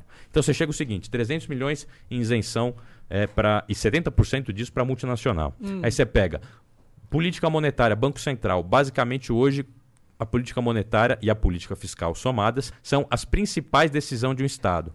Porque é o que vai definir o caminho do governo, entendeu? Aí o cara vai lá, quem que ele bota de. O Lula, quem que ele bota de, de, de- de presidente do Banco Central? O senhor Henrique de Campos Meirelles. Que tinha acabado de ser eleito o deputado federal mais votado do PSDB, que concorreu com Serra contra o Lula, por Goiás, e tinha deixado o cargo de presidente internacional do Banco de Boston. Ele foi namorado da minha mãe. É, a Ah, caralho. foi. É, eu conheço ele pessoalmente. Anteontem foi aniversário dele. Eu podia ter seguido o lado mais fácil né, da política, seguido com meu avô era desembargador, podia ter ido por esse lado. Ele era amigo Entendi, do Temer, amigo do, do Maluf. Podia estar tá, lá em- já em O cargo. Maluf se fudeu esses dias aí, né? não foi? Uma coisa assim? Quase foi preso na Ferrari dele, lembra que depois ele voltou dirigindo? Mas enfim, a questão é, é, o Henrique Meirelles era ex-presidente de banco. Então assim, não é de qualquer banco, era o maior, um dos maiores bancos do mundo, Bank of Boston. Não, né? os bancos se deram bem aí no, Ah, no pô, no governo Lula, Lula. não não teve um período que os bancos mais lucraram, É. lucraram nesse país. E aí é o seguinte, é, a taxa de juros, se você pegar a média da taxa de juros no governo Lula, né, foi sempre altíssima. Você quer, o, o- o ministro da Fazenda do governo Lula era Antônio Palocci. Fez o ajuste fiscal, fez a primeira reforma da Previdência, instaurando, inaugurando o regime de capitalização para o setor público. E o que que Aí eles viram do- que tirar, que criticar a reforma da Previdência, a capitalização do, do Bolsonaro, que está errada. A gente defende uma capitalização diferente, mas eles são hipócritas. Porque, porra, eles introduziram a capitalização no Brasil, porra, PT, PT introduziu a capitalização no Brasil para o funcionalismo público. Como é que vocês têm vergonha na cara? Peroba nesses filha da puta? Porra! Pra passar na cara deles, porra. Porque é, é muita hipocrisia você introduzir um negócio. Caralho, agora eu tô chega- entendendo por que os caras te chamam de Sirinho, caralho. Porra. Não, Mas porra. o que, que tu achou do Manteiga com a Dilma? Porra, o Manteiga, que na verdade o Manteiga entrou no Lula. Tá. né? Ele, ele Aham, foi é né, ministro da Fazenda, pá, o Luciano Coutinho, ministro do BNDES. Depois o Lula, a Dilma botou ele, depois botou um cara que eu respeito, que é o Nelson Barbosa. Mas não dá, porque o Banco Central é o que define. O Banco Central sempre teve na mão de ortodoxos. Do Ian Goldfan, né, que era o caso da Dilma. Então a política fiscal fiscava, ficava à mercê, porque o, o, o, o Copom, que é o Conselho né, é- é monetário, ele é composto pelo ministro da Fazenda, pelo presidente do Banco Central e pelo, o- e pelo secretário do Tesouro Nacional. E o secretário do Tesouro Nacional e o presidente do Banco Central eram ortodoxos. Então o que é orto- ortodoxia? É o que o PT fez, é reproduzir o sistema de tripé macroeconômico do governo FHC, que é superávit primário, câmbio flutuante e inflação controlada, né? Baixa inflação, ou seja, regime de metas de inflação. De inflação. Foi introduzido pelo Armínio Fraga em 1998. Aí o que, que acontece com o país? A gente pensa, porra, o Lula, operário, vai mudar essa porra. Vai tirar isso aí, vai colocar na mão dos trabalhadores, dos industriais, desenvolvimentistas. Porra, botou um vice, até que eu respeito o José Alencar, que é de uma fábrica de tecido. Faliu tudo depois com a China, né? Falta de imposto, né? De importação e o câmbio que ele deixou a 1,50, né? O Lula, populismo cambial. Né? Isso aí é muito grave. Não dá para ter um câmbio a 1,50. E Foda-se, eu vou perder voto? Ué, pô, você acha que é legal ter um câmbio a 1,50 para viajar pro exterior? Beleza. Você está fudendo o seu país, você está fudendo a sua vida. Depois você tomar um tiro de um assaltante, não reclama. Porque tudo faz sentido. Tudo é correlacionado. Se a gente colocar um dumping cambial como faz a China, o câmbio desvalorizado, a gente vai ter no longo prazo uma sociedade com menos desigualdade porque vai produzir mais, vai ter uma produtividade maior, vai ter uma participação da indústria no PIB maior, vai ter tudo maior. Então, pô, o Isso cara não tem um custo, cara. A, a gente precisa produzir o custo é que menor do que no- social do que nós temos hoje. Hoje nós temos 70 mil brasileiros mortos por ano. Hoje nós temos não sei quantos mil estupros. A gente vive. Esse país é uma hipocrisia. A, a, a Flor Delis lá, a evangélica, matou o marido, porra. Caramba! Que que é isso? O Manteiga era mais alinhado com o desenvolvimentismo. Mais ou, mas no, no momento em que era para ser desenvolvimentista, da maneira como ele foi. Porque eles nunca. Ou seja, o, a- o, o Banco Central continuou, nessa época do Manteiga, com o Henrique Meirelles. E isso dificulta a política econômica, porque o Banco Central, mais o secretário, mais o secretário do Tesouro Nacional, eles têm voto meio majoritário que- no Copom, sim. ou seja, era o ministro da Fazenda contra os dois aqui. Então era 2 a 1 um, sempre. E o porra do Henrique era meu familiar, mas respeito, pá, caralho, né? Nossa, mãe vai ficar brava com você? minha mãe cara? ia ficar brava, né? A, a, a- minha, a minha avó, inclusive, era a melhor amiga da mãe dele, introduziu a renovação carismática. Olha Caralho. isso. Era pra eu ser o, o sucessor do padre Marcelo Rossi. E ninguém. Caralho. É uma brisa louca, né? Como eu vim parar aqui agora no Flow falando de política. é uma brisa cara melhor do que a da maconha, hein? Fala aí. Tá lá cantando Sei, há as musiquinhas, Eu sei mano. todas, eu sei todas. Eu posso cantar aqui daqui a pouco. né? É gay. Ah, não. Não, Maria passa na frente, pisa na cabeça da serpente, eu sei todas. Mas enfim, voltando ao que interessa. É, mas é legal essas, essas divagações. Mas basicamente, o, o, o Manteiga ele fez uma política certa ali naquele momento de contracíclica, né? Ou seja, de uma expansão fiscal, né? Do ponto de vista fiscal, um- um- uma vamos dizer, um- um- uma política certa de endividamento da sociedade, que era, ou seja, de concessão de crédito, para sair da crise, né, que é o que Keynes defende. Só que aí o governo fez o quê? O governo permaneceu com isso ad infinito. Acabou o Manteiga, eles fizeram isso. E não é isso que o desenvolvimentismo apregoa. Por quê? Porque o câmbio estava quanto? Tava Hum. 1,60. Lembra? Foi, foi um boom. Vocês lembram que teve a crise nos aeroportos, que ninguém, um monte de gente, vocês lembram disso aí, né? Isso aí foi por quê? Por causa do do dólar a 1,60, que todo mundo estava indo para o exterior. Ou seja, o que aconteceu? Beleza, você pode ter o Manteiga ali fazendo uma política anticíclica para endividar a população com concessão de crédito consignado, caralho a quatro, pá, não sei o quê, mas você tem fundamentalmente a política monetária tocada pelo Banco Central ortodoxa, que é câmbio populista, que isso é a primeira Então não tem nada de desenvolvimentismo no governo Dilma, nem o governo, nem na época do Manteiga com o governo Lula. Porque eles deixaram o dólar a 1,60. Isso des- destruiu todas as indústrias brasileiras, todas. Você vai ver, pô, produto que chegava de Taiwan chegava mais competitivo do que um produto produzido ali na, na Sri Lanka do Caruaru, cara. Porra, não dá pra ter um câmbio a 1,60, não dá. Um país que quer se desenvolver não pode se dar esse luxo.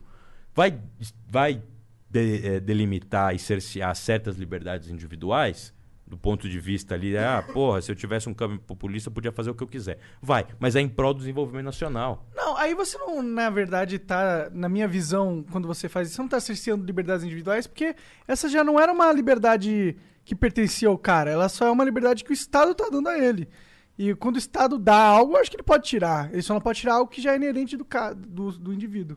Não, mas a qualquer momento pode ter uma, uma revolução social e uma nova constituinte, por exemplo, quando Ah. aconteceu em 2013.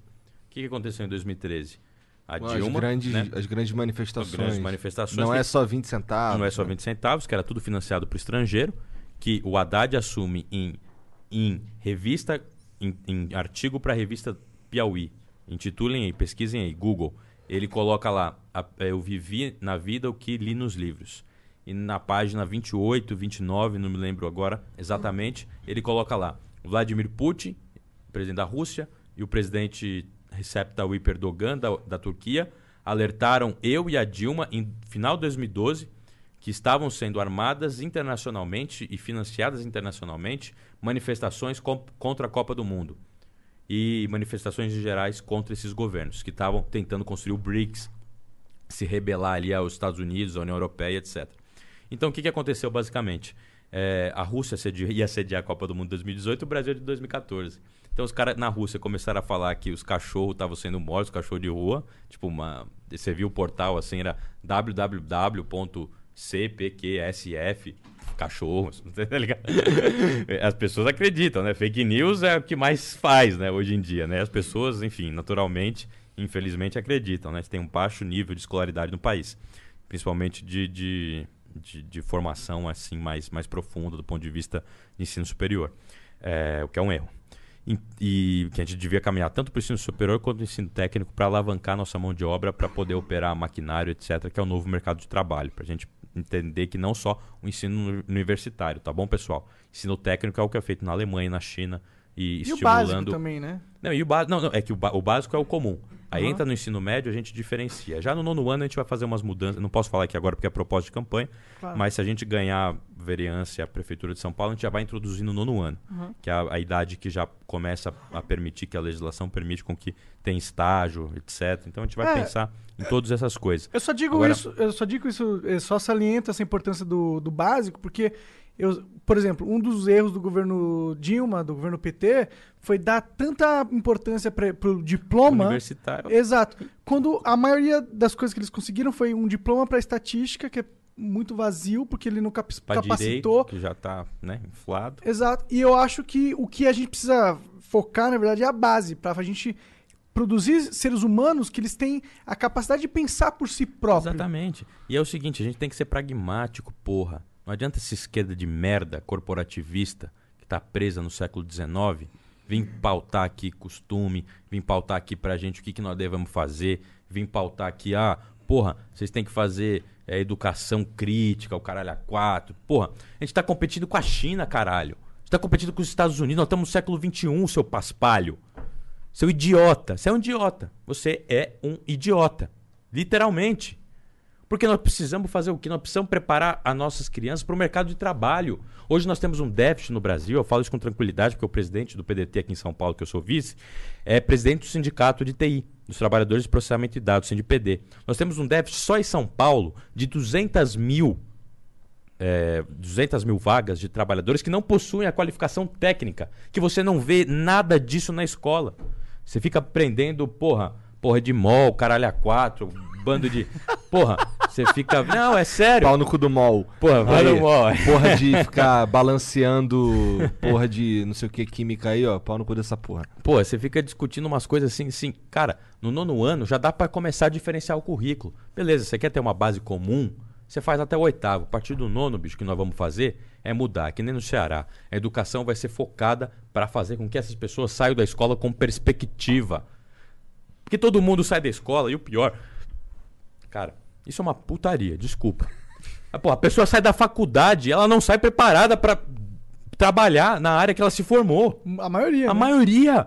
por causa da porra do PT. Que deu um bando de isenção fiscal para essas universidades de esquina, com todo respeito. Mas eu tenho muito, muita gratidão. E não é minha, porque eu não passei por isso, mas eu sei da gratidão que a pessoa que se sentiu com diploma, por ter dignidade, tem. Mas temos que falar a verdade nua e crua. Elas formaram um exército de nada. Um exército que não vai ter, que está condenado a não ter emprego no futuro. Elas deram milhões de dinheiro em isenção fiscal como ProUni. Centenas de milhões, né. Centenas de milhões, né? Que o Haddad tanto. Talvez até bilhões, Porra, eu não O Haddad sei. é um bosta, cara. O Haddad, o Haddad é um frouxo, é um uspiano de merda. Você quer que eu o- fale mal do uspiano? Haddad? Eu falo. Não, eu- Uspiano. Uspiano. Ah, Uspiano é uspiano, porque é antivarguista. Então, assim, ele é, ele, é, ele é um, até um razoável gestor, mas do ponto de vista de entender Brasil, de povo brasileiro, tá longe. Tá longe. Tá longe. Agora, nós vamos compreender o seguinte. Ele deu milhões... Ele vai se transformando no Ciro, né? É muito louco. ele começa meio Carlos Bolsonaro, assim, no visual. Daqui a pouco ele vai ficando puto. Ih, caralho, ô Ciro, vou protege o pescoço aí, irmão. é o espírito, a- é a faqueira é, peixeira cearense que vem, né? Eu convivo tanto com o Ciro que eu não conseguia nem mais ver o Ciro. Pô, em 2018 eu falei assim, não aguento mais te ver, cara. Porra. Aí a gente foi pegando os trejeitos, né? Aquela voz grossa, assim, né, rapaz? Repare bem, rapaz.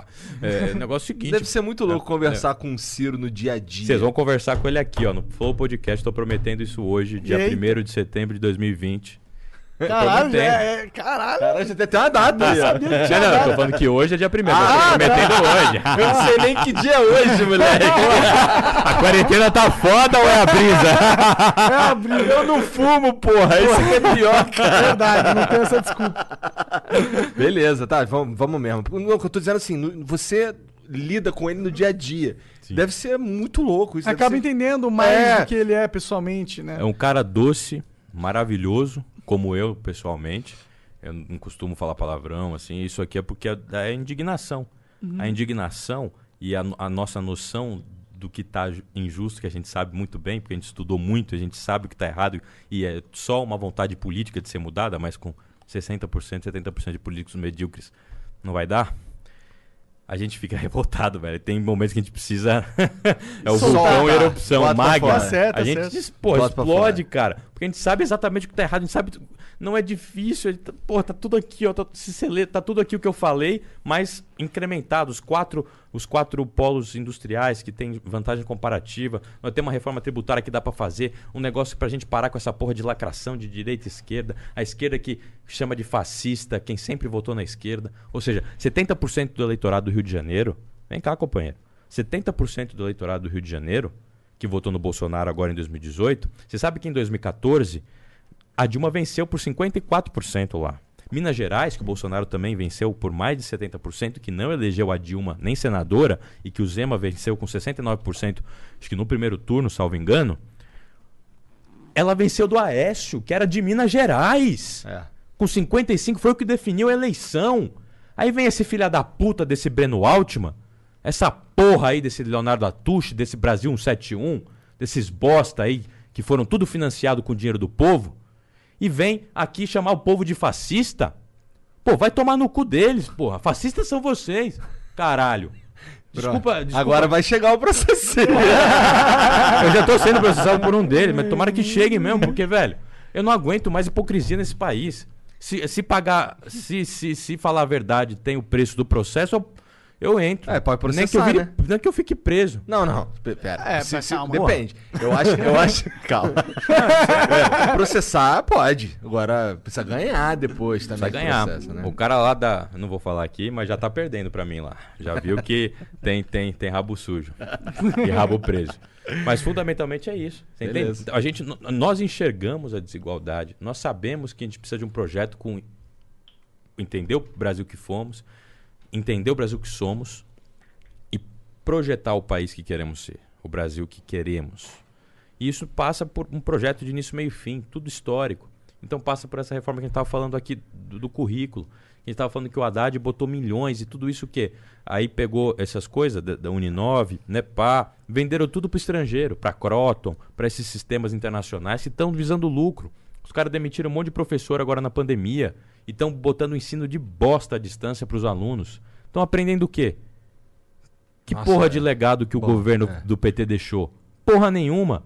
Nem mesmo o Bolsa Família, agora vem o Renda do Brasil do Bolsonaro. O Bolsonaro vai botar mais 2,5 milhões de pessoas e vai reajustar o valor de 190, que é por aluno, do Bolsa Família, vai, vai ajustar para 350, 400. Vai manter a popularidade dele por uma política assistencialista que é o Milton Friedman. É isso aí, é basicamente Milton Friedman. Não que nós não defendemos. Em transição, nós defendemos a política social compensatória de transferência de renda O direta. que, que vocês acham sobre o Universal Basic Income? Você é, fala renda básica universal, universal. é, renda básica Não, é universal. renda básica universal. A gente acha, a gente defendeu isso no nosso programa de governo. Mas olha, olha, olha a diferença. Eles querem dar uma renda básica universal para todo mundo. Qual que era o nosso pilar? A gente inc- incrementar isso na reforma da Previdência. Ou seja, a gente colocaria um pilar de mínimo de colchão social, que chama, ch- a gente chamava, que era de renda básica universal, ou seja, todos aqueles que não conseguiram contribuir o mínimo para ter acesso ao benefício mínimo da Previdência, mesmo assim teriam direito a um salário mínimo, ou seja, uma renda universal. Esse, essa seria o nosso programa de renda que a gente ajuntaria ali uns programas, etc., e faria isso. Ou seja, para evitar ter idoso aí na Cracolândia, para evitar ter idoso embaixo do Minhocão, para evitar agora ter um monte de idoso que eu tô vendo embaixo do túnel que passa do Dr. Arnaldo pela Paulista. Você que é de São Paulo sabe o que eu tô falando. Quanto pessoa que você tem lá hoje que você não via isso há um tempo atrás? Tá, tá abismal. Tá abismal. Você passa ali nesse túnel, você vê na Paulista um monte de barraca, na Venda Paulista. Alguma coisa tá errada, porra. Brasil, vamos acordar. A gente tá. E, e, falaram, vamos aprovar a reforma da Previdência, vamos aprovar a reforma trabalhista, vamos fazer o teto de gasto que tudo vai melhorar. Desde 2014 estão nos fudendo, porra. Desde a Dilma até o Bolsonaro. Vamos acordar, Brasil. Não é possível que o mundo inteiro tá fazendo errado e a gente tá fazendo certo. Os Estados Unidos gasta agora 9 trilhões de dólares contra a pandemia e ainda tem uma queda trimestral próxima à nossa, que não gastou nem um vigésimo disso. Porra! Verdade. E a gente imprime a nossa própria moeda, a gente não é a Grécia, caralho. A gente não depende da autoridade monetária, do Banco Central Europeu, né, que é determinado pela Angela Merkel, que está há 20 anos no poder, aí os caras reclamam do Putin, reclamam de não sei quem. O, a democracia é relativa para esse pessoal. Isso que eu fico puto. A Merkel tá ao mesmo tempo de poder que o Putin. Aí vem lá, por exemplo, aí os caras vêm lá e falam o seguinte: não, a Grécia, a Troika, puta, super democrático. Você não emite a sua. Por que, que a Inglaterra. Agora foi o Brexit, né? Por que, que a Inglaterra nunca de... resolveu abandonar a Libra? Porque eles são inteligentes. Porque eles são inteligentes. Porque todo mundo sabe que quem imprime a sua própria moeda, o Estado não fale.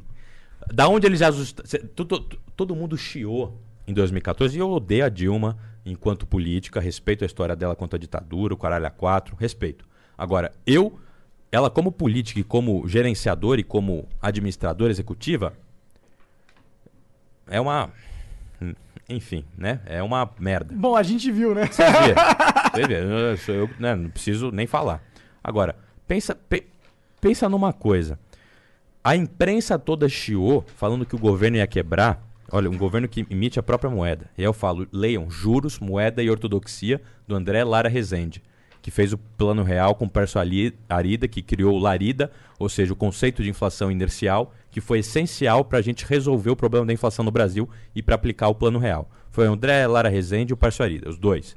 O, o, o, o filho da puta lá do, do Gustavo Franco é o caralho. O cara só apareceu na foto, né, imprimir, dele. imprimir dinheiro não fode o país, cara? Não fode o país. Hoje está absolutamente comprovado. E posso dizer aqui com sustentação que a pandemia. Isso já estava, desde a crise de 2008, já estava pacificado. Ou seja, qual era o balanço do Fed? O balanço do Fed era o mais alto de toda a história. Qual era a inflação dos Estados Unidos? 0,05, flutuava para uma deflação. Japão, taxa de juros negativa, expansionismo fiscal. Qual que é o resultado da inflação? Deflação. Brasil, pandemia. Vamos lá. Na Dilma, como eu estava dando exemplo, ela, em 2014, 2015, salvo engano, teve um déficit aí de 30 bilhões. E aí foi o fim do governo dela, né? Falaram, porra, o Estado brasileiro vai falir. Eu odeio, eu acho que a Dilma tinha que ser, né? É, é, ela tinha vários problemas e ela não podia. Ela foi o poste do Lula. Como o, o Haddad foi o poste do Lula, como. Enfim, agora querem. O, o, o João Dória quer botar o Bruno Covas aqui, que é o poste dele, né, em São Paulo. É tudo poste. Ninguém tem uma visão concreta de país, efetivamente. Aí você pega. Governo Dilma teve 30 bilhões de déficit. Né? Foi o maior déficit, então, 2015, se não me engano, 30 ou 45 bilhões. Agora não vou lembrar exatamente de cabeça. Mas foi o maior escândalo. Todo mundo assim, ó, puta que pariu, quebrou o governo, quebrou o país, quebrou o país. E a gente com 400 bilhões de dólares né, de reserva. Que isso aí é o único mérito do, do, do, do, do único do governo Lula em termos de, de política econômica e, e monetária em termos do governo do PT. A única coisa boa que eles fizeram foi a reserva, mas há muito custo também. Há custo de pagar a dívida externa e fazer uma dívida interna galopante, né? E explodir. Mas enfim, foi 30 bilhões. Você sabe. Mas se pode imprimir dinheiro, foda-se, né? Vai pagando dinheiro. Não, não, mas, mas, mas, mas você sabe que pode. É, é, é porque é o seguinte, porque o, a teoria de Friedman né, era o seguinte: era você expans, ou seja, diminuir a taxa de juros, que é o controle, ou seja, da base monetária, e você fazia uma política de expansão fiscal, emitindo moeda também, lastreando em dívida pública, o caralho a quatro e etc. Ah, tá. É, é o hacker aqui, não é russo nem chinês, deve ser o Snowden, né? Aí falando em democracia, fala pro Snowden e pro Assange, Hum. se eles voltarem para os Estados Unidos, o que acontece com ele? Com eles? São presos. Não, é cadeira elétrica. Será? Não. É? Ah, é esse É cadeira lei- elétrica. É, caralho. é cadeira elétrica. Que loucura. Assange e o Snowden. Isso é democracia? Não sei. Enfim. Questionável, né? Sim, Mas vamos, vamos, vamos voltar ao nosso raciocínio aqui. Que a conversa tá boa, tá muito boa, né? Pô, eu tô gostando. Eu gosto, vocês são foda. É, Eu sou fã de vocês, velho. Obrigado. Porra. E, e- mas falando sério agora, a parada é, bicho, pegando 30 bilhões de déficit, sabe, como, sabe quanto nós vamos ter de déficit esse ano? Lógico que é por conta de despesas discricionárias e extraordinárias devido à pandemia. Mas sabe quanto nós vamos ter de déficit? De déficit, quanto? Um trilhão. um trilhão de reais. O déficit primário. Não é nem o déficit nominal, levando em conta os juros da dívida. Lógico que a Selic está mais baixa, vai ser menor ali a contabilidade, mas incidindo sobre um trilhão também é bastante. Um trilhão. O Brasil quebrou? Não, não. Então. Aí você sabe de uma outra coisa? Uma coisa interessante. Então, acabou esse dogma fiscal. Isso o André Lara Rezende, que era o maior liberal do Brasil, ele, ele agora fala: não, o mundo mudou. O mundo está diferente. Nós temos que reavaliar a teoria monetária da moeda eh, escrita por Friedman. Nós temos que reavaliar. Está errado. E aí o que, que acontece? Eles pegam ali, basicamente, o, o balanço dos bancos centrais, que estão os mais altos do mundo, com injeção de liquidez fodida desde a época da crise de 2008 e não se vê inflação. E eles registraram a mesma coisa no Brasil. Ou seja, eles registraram que no Brasil a inflação que estava tendo no governo Dilma não era por conta da taxa de juros, etc. Era por conta de um choque negativo de oferta. Ou seja, você teve o que é o choque negativo de oferta? Ela teve, pe- pegou um período de seca, lembra? 2013, 2014, que teve racionamento de água aqui em São Paulo. Fudeu tudo. Ah, ela, ela também teve, além de ser má gerente, má executiva, ainda é azarada do caralho. Puta que pariu. Ainda fez o Brasil tomar 7x1. Puta pé frio do caralho. Caralho. Ah, Porra, Dilma, 7x1 foi foda. 7x1 foi foda, cara. Puta, e ver a Alemanha ainda ganhar do Brasil. Puta que Mas pariu. tava usando a camisa do Mengão, pelo menos. Essa aí o Sérgio Moro também tava, hein? mas enfim, mas basicamente é o seguinte: é. Bicho, olha o que aconteceu. Então a gente tem de 2014, é, é, né, na Dilma, quando teve esse déficit, o caralho a 4, a gente teve toda essa, essa, essa, essa questão. Não estou querendo passar pano, estou falando a realidade. Os preços do- das commodities, ou seja, do barril de petróleo, da soja, que estavam custando, barril de petróleo 120 dólares, a, né, a saca da soja estava também 110 dólares. O preço do barril de petróleo despencou para 30 dólares. O preço da, da, da, da soja despencou para 40 dólares a saca. Então tudo isso acabou se fudendo, porque é azarada e má gestora também, porque se fosse boa gestora, saberia lidar com a crise, não é para justificar. Agora, o rombo fiscal só prova que, olha o que está acontecendo no Brasil hoje. É só para finalizar esse- o raciocínio. Menor taxa de juros da história. Ou seja, nós não temos inflação de demanda, né, que é, é segurada pela taxa de juros. O nosso impacto da taxa de juros é um choque de preços né, de commodities internacional e uma desvalorização cambial, né, como eu estava falando no início, que ainda eh, remete ali para os preços relativos. Aí você passa, eh, em, segundo, em segundo lugar, para um, aqui no Brasil, a menor, a menor taxa de juros da história, o maior rombo fiscal da história. O maior rombo fiscal da história tinha sido eh, 130 bi, né? Agora vai ser um tri. Difícil um T, vencer, Um T de tapioca, né? Como diria o Ciro. B, dá bilhão? Não, dá trilhão. É um T de tapioca, né? Uhum. E aí você tem o maior, ou seja, a maior expansão de gastos da história do Estado brasileiro por conta da pandemia. Uhum. Você tem a menor taxa de juros do mundo e você tem um câmbio a quase seis reais. Me fala pra mim como é que tá a inflação. Tá baixa, né? É, há três meses seguidos nós estamos em deflação. Inclusive, no mês passado foi a maior deflação da história desde a introdução do Plano Real. Sério? Acabou o Milton Friedman. Acabou a teoria monetária da Se moeda. fudeu, Milton E os Friedman, liberais, seu otário. hashtag cancelados. Ah, não, para Ô, com rapidinho, então, só, só pra gente, só pra gente acabar aqui, deixa eu te fazer uma pergunta idiota. Deve ser idiota pra você, vamos lá. Se imprimir dinheiro não dá merda, porra, vamos então dar um. Vamos lá. Se o Bolsonaro quisesse, ele poderia então dar um auxílio emergencial de 600, 700 conto, imprimindo dinheiro pra caralho? Ou aí é da merda? O que, que acontece? É, ele pode fazer isso porque o Banco Central emite né, a quantidade monetária necessária e nós não, não vamos ter um impacto no preço, que é o medo. Ou seja, o medo dessas pessoas é que imprime dinheiro e gera inflação. Aham. Mas nós temos também limites para fazer isso, porque nós somos o Brasil. Como eu disse, é, nós temos que ter um equilíbrio. Ou seja, o dumping cambial que a China faz, de 1 dólar para 10 yuans, ela faz isso porque ela produz tudo para o mercado interno. Ela não depende de importação. A gente que depende de importação, que paga em dólar a importação, se tem um, um, um real valen, um dólar valendo seis reais, vai repassar para a inflação. Agora, nessa perspectiva, nessa perspectiva, o que, que acontece? o endividamento público não é mais um dogma. Ou seja, nós vamos atingir hoje, aí com, com fechando, inteirando o ano com um trilhão de déficit primário, nós vamos atingir praticamente aí um pouco mais de 90% do PIB de, de dívida pública. Né? A nossa dívida vai corresponder a 90% do PIB. Os Estados Unidos tem uma dívida pública de 225%, o Japão tem também uma dívida pública de mais de 200%, mas são realidades diferentes.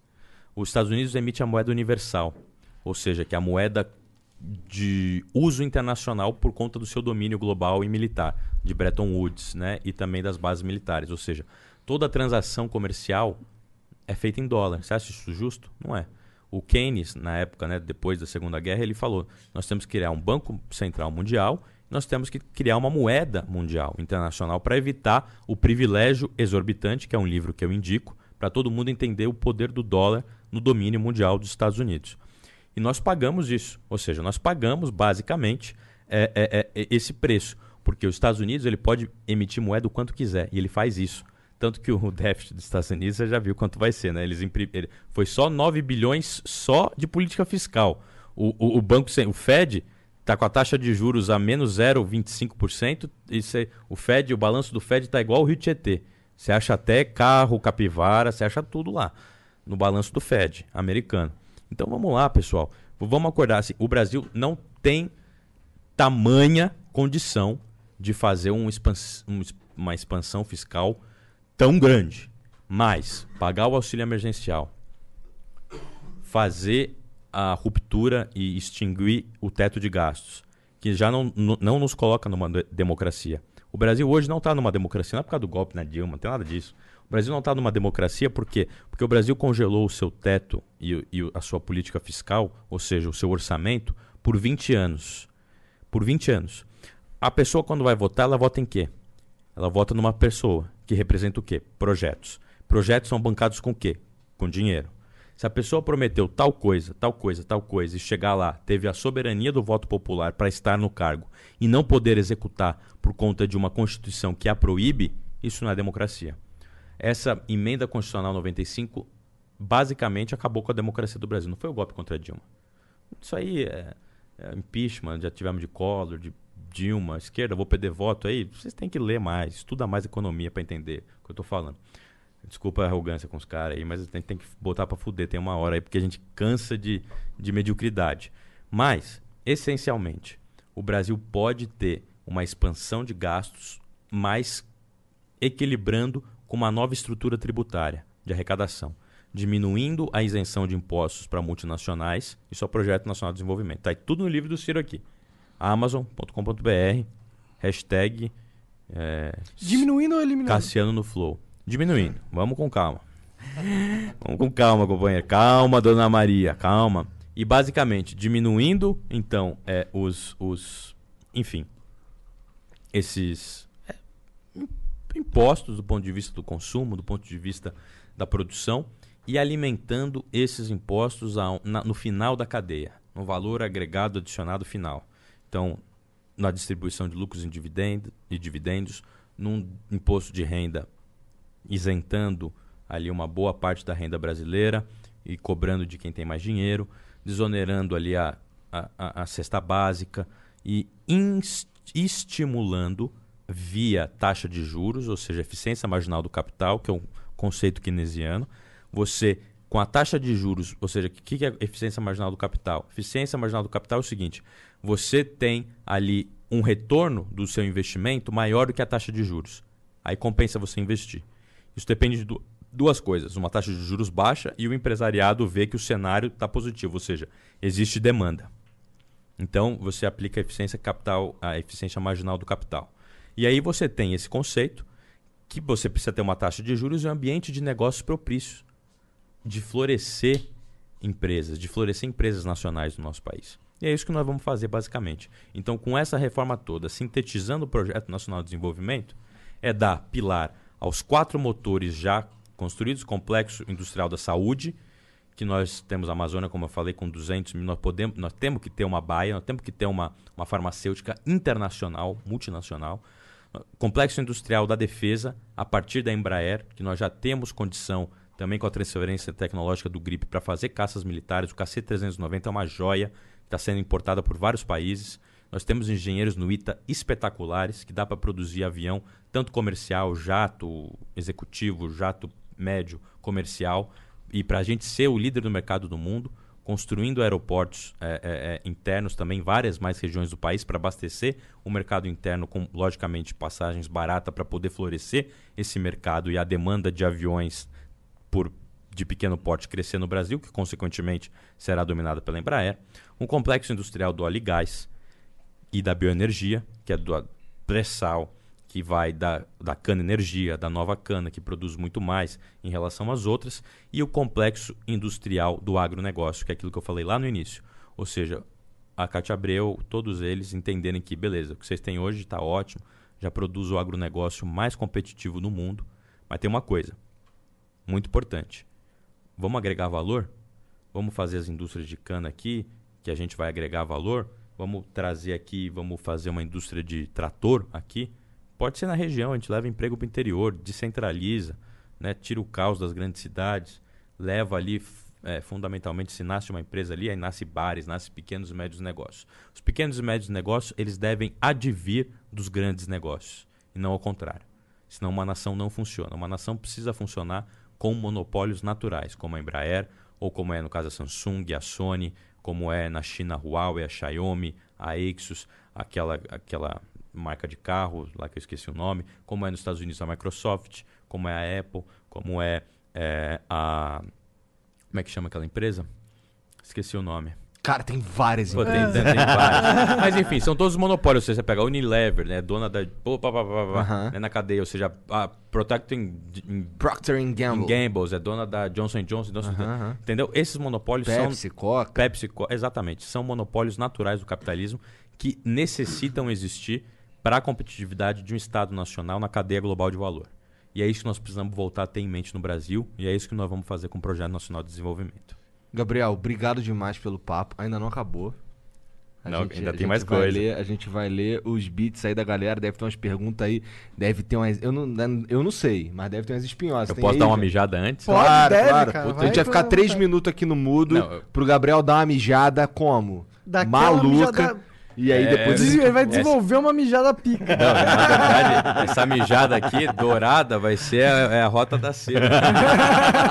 que viagem. que viagem. A gente já volta, chat. Três minutinhos. Então, já que tu tava falando em mandar salve pros outros, deixa eu mandar salve aqui pro moleque que jogou Dota comigo hoje aí, ó. Ele duvidou aí que, que eu era eu aí. Salve aí, mané. Melhor suporte do Brasil aí, ó. Tô em choque. Falei pra ele que ia mandar um salve. Pra quem que tu quer mandar salve aí? Bom, eu quero mandar um salve aqui, vamos lá, pro Habib, nosso companheiro do PDT, que é engen- engenheiro é, de ambiental e faz esses, tem empresa de contrato de licitação com saneamento básico. Ele é um cara bom, inclusive, até para vocês entrevistarem sobre o marco do saneamento. Pro Paulo Gala, pro Nelson Marconi, pro Ciro Gomes, nosso amigo, pro Antônio Neto, pro Márcio França, nosso futuro prefeito, pro nosso Caio, amigo, Ah, tá, irmão. pensei que ele fosse tá esquecer ali. de novo do Caio. Não, acha que eu tô falando aí, eu ia esquecer de propósito. Do Caião, que tá aqui com a gente, e também para o, o, o Rafael Mauês, né? Fabrício Mauês, que é um companheiro do Caio, então é nosso companheiro também. Aí sim. Bom, então eu vou ler umas mensagens aqui, ó. Vamos ver se tem umas espinhosas aqui. Vamos lá. O Bela Beats TV mandou 300 bits. Valeu, Flow. Por causa de vocês, tem- temos feito podcast todo dia. Quem sabe um dia participaremos aí com vocês. Da Valeu, hora, cara. mano. Obrigado. O Jane Itália. Jane Itália, curti. O Ciro mencionou em uma live, faz acredito Quanto que que ele do- mandou? 300 bits. Ah. Ah, o Ciro mencionou em uma live, faz acredito que dois meses, que a Tabata Amaral traiu o partido votando na reforma da Previdência, etc., por causa do partido clandestino Renova Brasil. Você que trouxe a Tabata para o partido também faz parte do Renova Brasil. Como posso confiar que você não vai ceder aos interesses financiadores do tal partido clandestino? Ah, você ficou confuso? Desculpa, o Monark não, tá sabe ler ótimo. vírgulas. Tá, tá. É uma resposta que, eu adoro responder, inclusive porque a Tabata me cita, não nominalmente, no novo livro que ela lançou, falando que eu supostamente gritei com ela, persegui ela, né? Caralho. Enfim, tudo mentira. E ela também chega aí e traiu o partido, em termos da reforma da Previdência, e traiu porque ela votava com o partido clandestino e eu votava com o meu partido.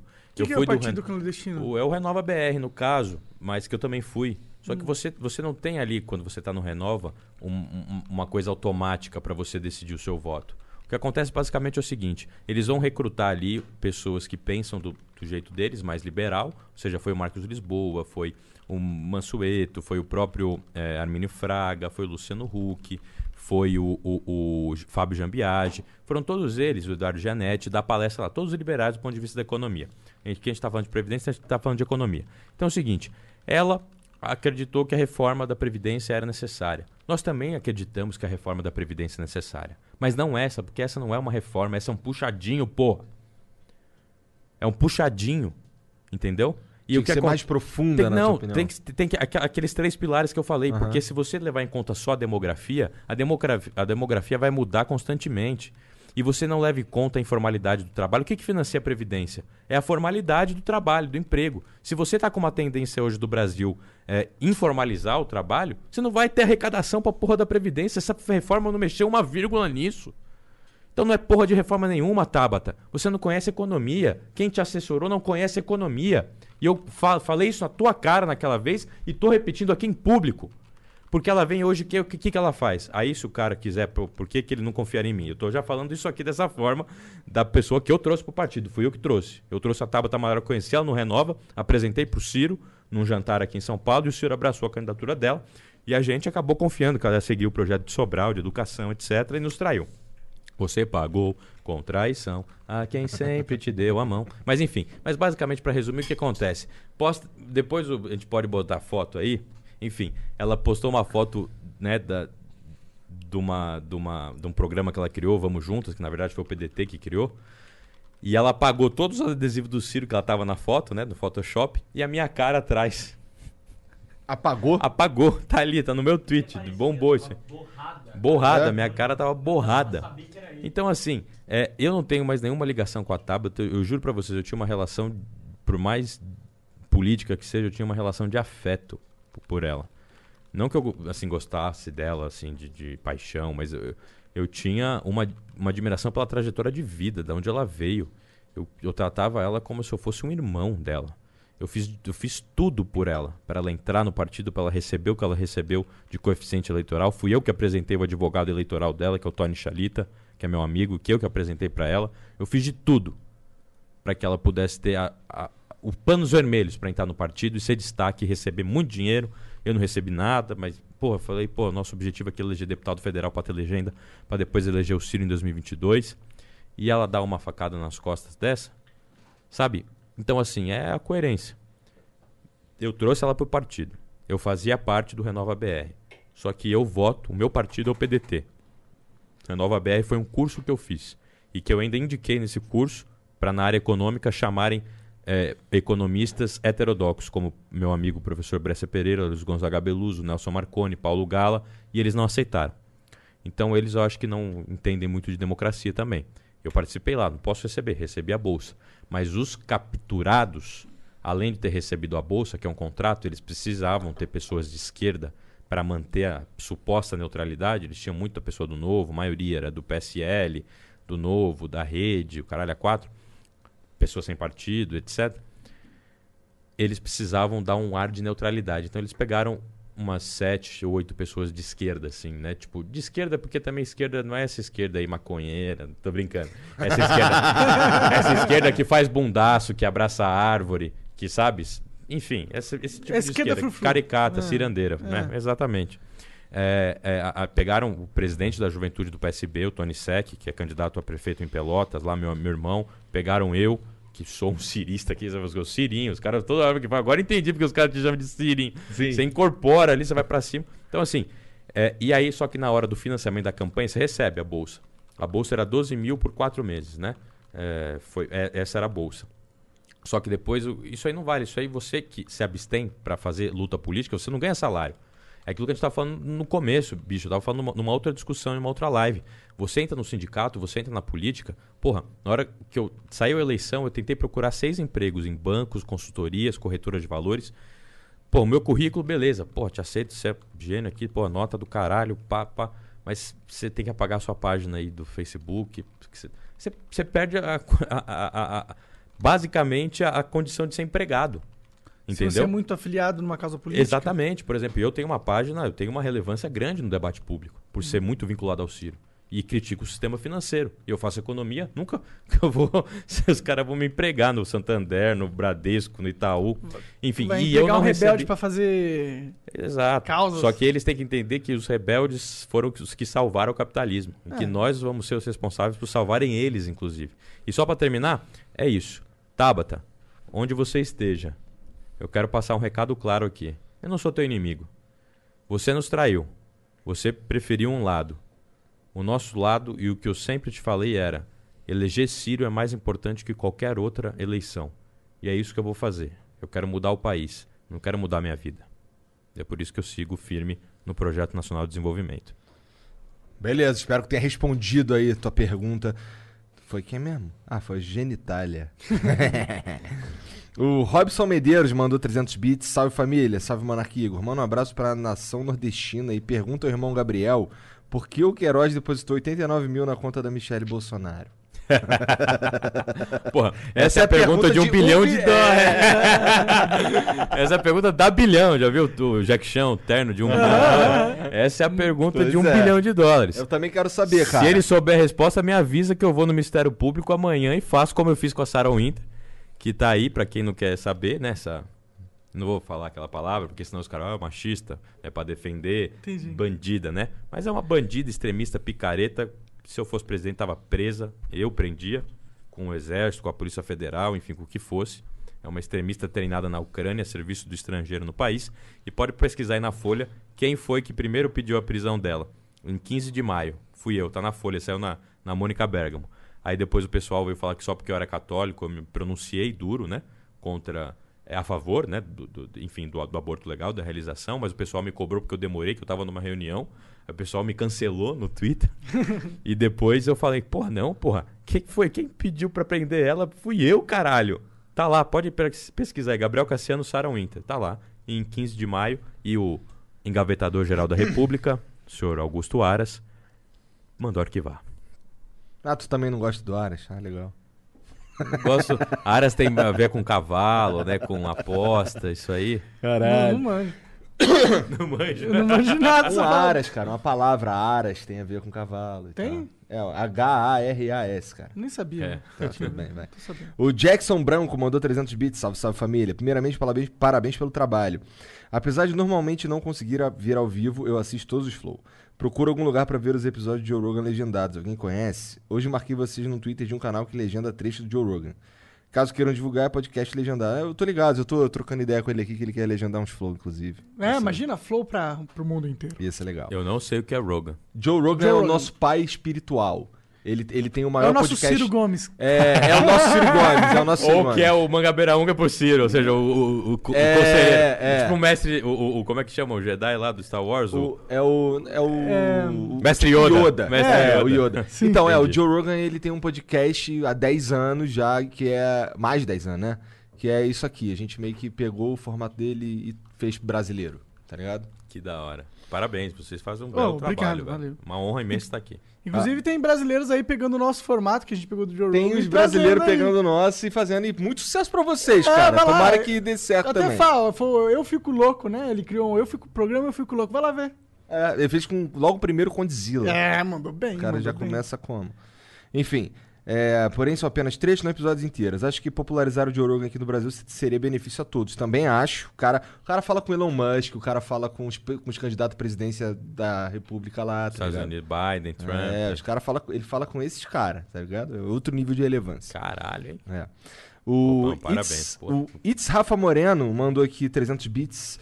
China. E aí vem, vamos lá. China respeita os povos? Ela tem campos de concentração que ela chama de campos de reeducação no deserto, com milhares de pessoas que são contra o governo ou possuem religião que os ditadores não gostam. Fotos por satélite mostram campos gigantes. Uma matéria da BBC tentou chegar perto dos centros e foram proibidos. Olha, eu, não estou aqui para defender o governo chinês, estou aqui para defender o Brasil, né? O Ciro Gomes e o nosso projeto nacional. Mas, é, em relação a isso, há muita propaganda é, calamitosa do Ocidente e, isso é uma delas. Eu tenho certeza, convicção, eu estou indo fazer uma visita para a China, ver bem, né? Vou passar uns dias no, é, no final do ano ou no ano que vem ainda. Fui convidado para participar do Fórum BRICS, que é o fórum é, municipal, ou seja, de todos os municípios do países do membros do bloco, né? Que vai ser em São Petersburgo, inclusive para negociar a, a- né, trazer Sputnik 5, a vacina, a vacina da, da, da Rússia. A gente nem falou das vacinas Verdade. chinesas. Vamos falar aqui, né? Então vamos É. falar aqui. Mas só para responder essa pergunta, é, assim, eu não estou aqui para ser defensor do governo chinês ou não. Mas é o seguinte, os Estados Unidos hoje têm satélites que cobrem o mundo inteiro. Eles conseguem fotografar a China. O que a China tem, o que eu sei, que eu já li uma parte da Constituição chinesa, é trabalho forçado para determinados crimes cometidos, como corrupção, como é, estupro de menor, é, puta,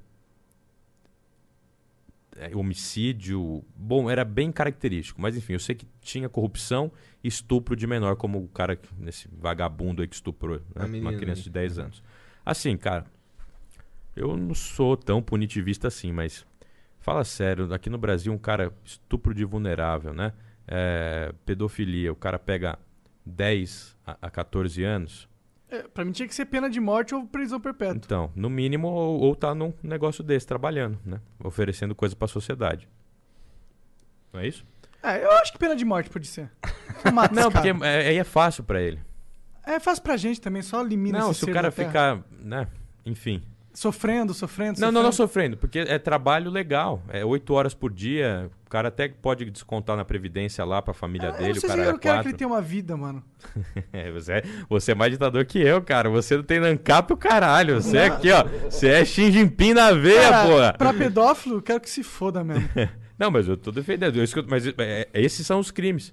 Por isso que eu tô falando. Sim, sim. A, a imprensa ocidental passa, né? Ah, não, tem esse- essas cadeias. Vai lá ver Guantánamo. Vai lá ver o que eles fazem em Guantánamo. Torturam os Estados Unidos. Então vamos ter o mesmo critério de comparação. Vai ver o Snowden. Se o Snowden não tivesse asilo na Rússia, ele seria torturado até o último fio de unha e de cabelo dele, e aí ele seria morto, eletrocutado, por ter vazado todas as informações que ele vazou, que são absolutamente verídicas, que né, o Glenn, enfim, né, o jornalista, e depois o Assange também publicou sobre a Hillary Clinton, o caralho a quatro. Então não dá para ter dois critérios. Vai- faz uma foto de satélite em Guantánamo e faz uma foto de satélite aí nesses campos da China. A diferença é que é em Guantánamo tem presos políticos e ali tem presos por corrupção e por estupro, pedofilia, etc. E presos políticos. Deve Não ter tem. um. Ah, tem, cara. Bom, aí eu não sei. Tem, cara. Eu tenho que ir lá pra ver. Eu te garanto que tem. O Delta mandou 5 mil bits, salve Flow, salve chat. Se tiverem de bobeira, às, às 3 horas todo dia, às 15 horas todo dia, tem live de qualidade aqui na Twitch no arroba Walaceta, W-A-L-L-A-C-E-T-A-A. O cara é pica, engraçado demais. Deixa o Alanzoca no chinelo. 5 mil bits pra isso aí. É isso. Então, ó, vai lá, arroba Walaceta. Sei lá como fala essa porra desse nome. Walaceta. Walaceta. Rima com buceta. Rimar rima, né? Rima, rima. Gabriel, obrigado As demais pelo papo, ah, elas curtem uma buceta. Todo mundo. Eu curto também, pô. Tá todo É, mundo. gosta de uma buceta, né? Tava aqui esses dias da Dread Hot, a Emma White, né? É, é, é. Vocês não me convidaram. Não, Tá aí duas bucetas. Em casa, em casa tem, ainda, tem minha mulher. Deixa eu ficar nessa, beleza? Beleza. Gabriel, obrigado demais pelo papo, cara. Irmão, Foi muito eu foda. Eu, eu daria Essa um mesa é bump se desse. distante, é. Essa... Que é, ó. Deu. Foi então. O MC Gorila sarrou a nossa mesa antiga. Aí nasceu essa nacional. missão. Aí nasceu, ela é um pouco mais escurinha, tá Vou vendo? ler isso daí. Se essa é a condição do Serão vir aí, então eu, eu, eu leio. E Mas tá eu já, ia, eu já ia ler. Aí você aí você me faz uma sinopse. Ele é o típico ANCAP mesmo. Ele quer tudo reduzido. Reduz o Estado, reduz o trabalho.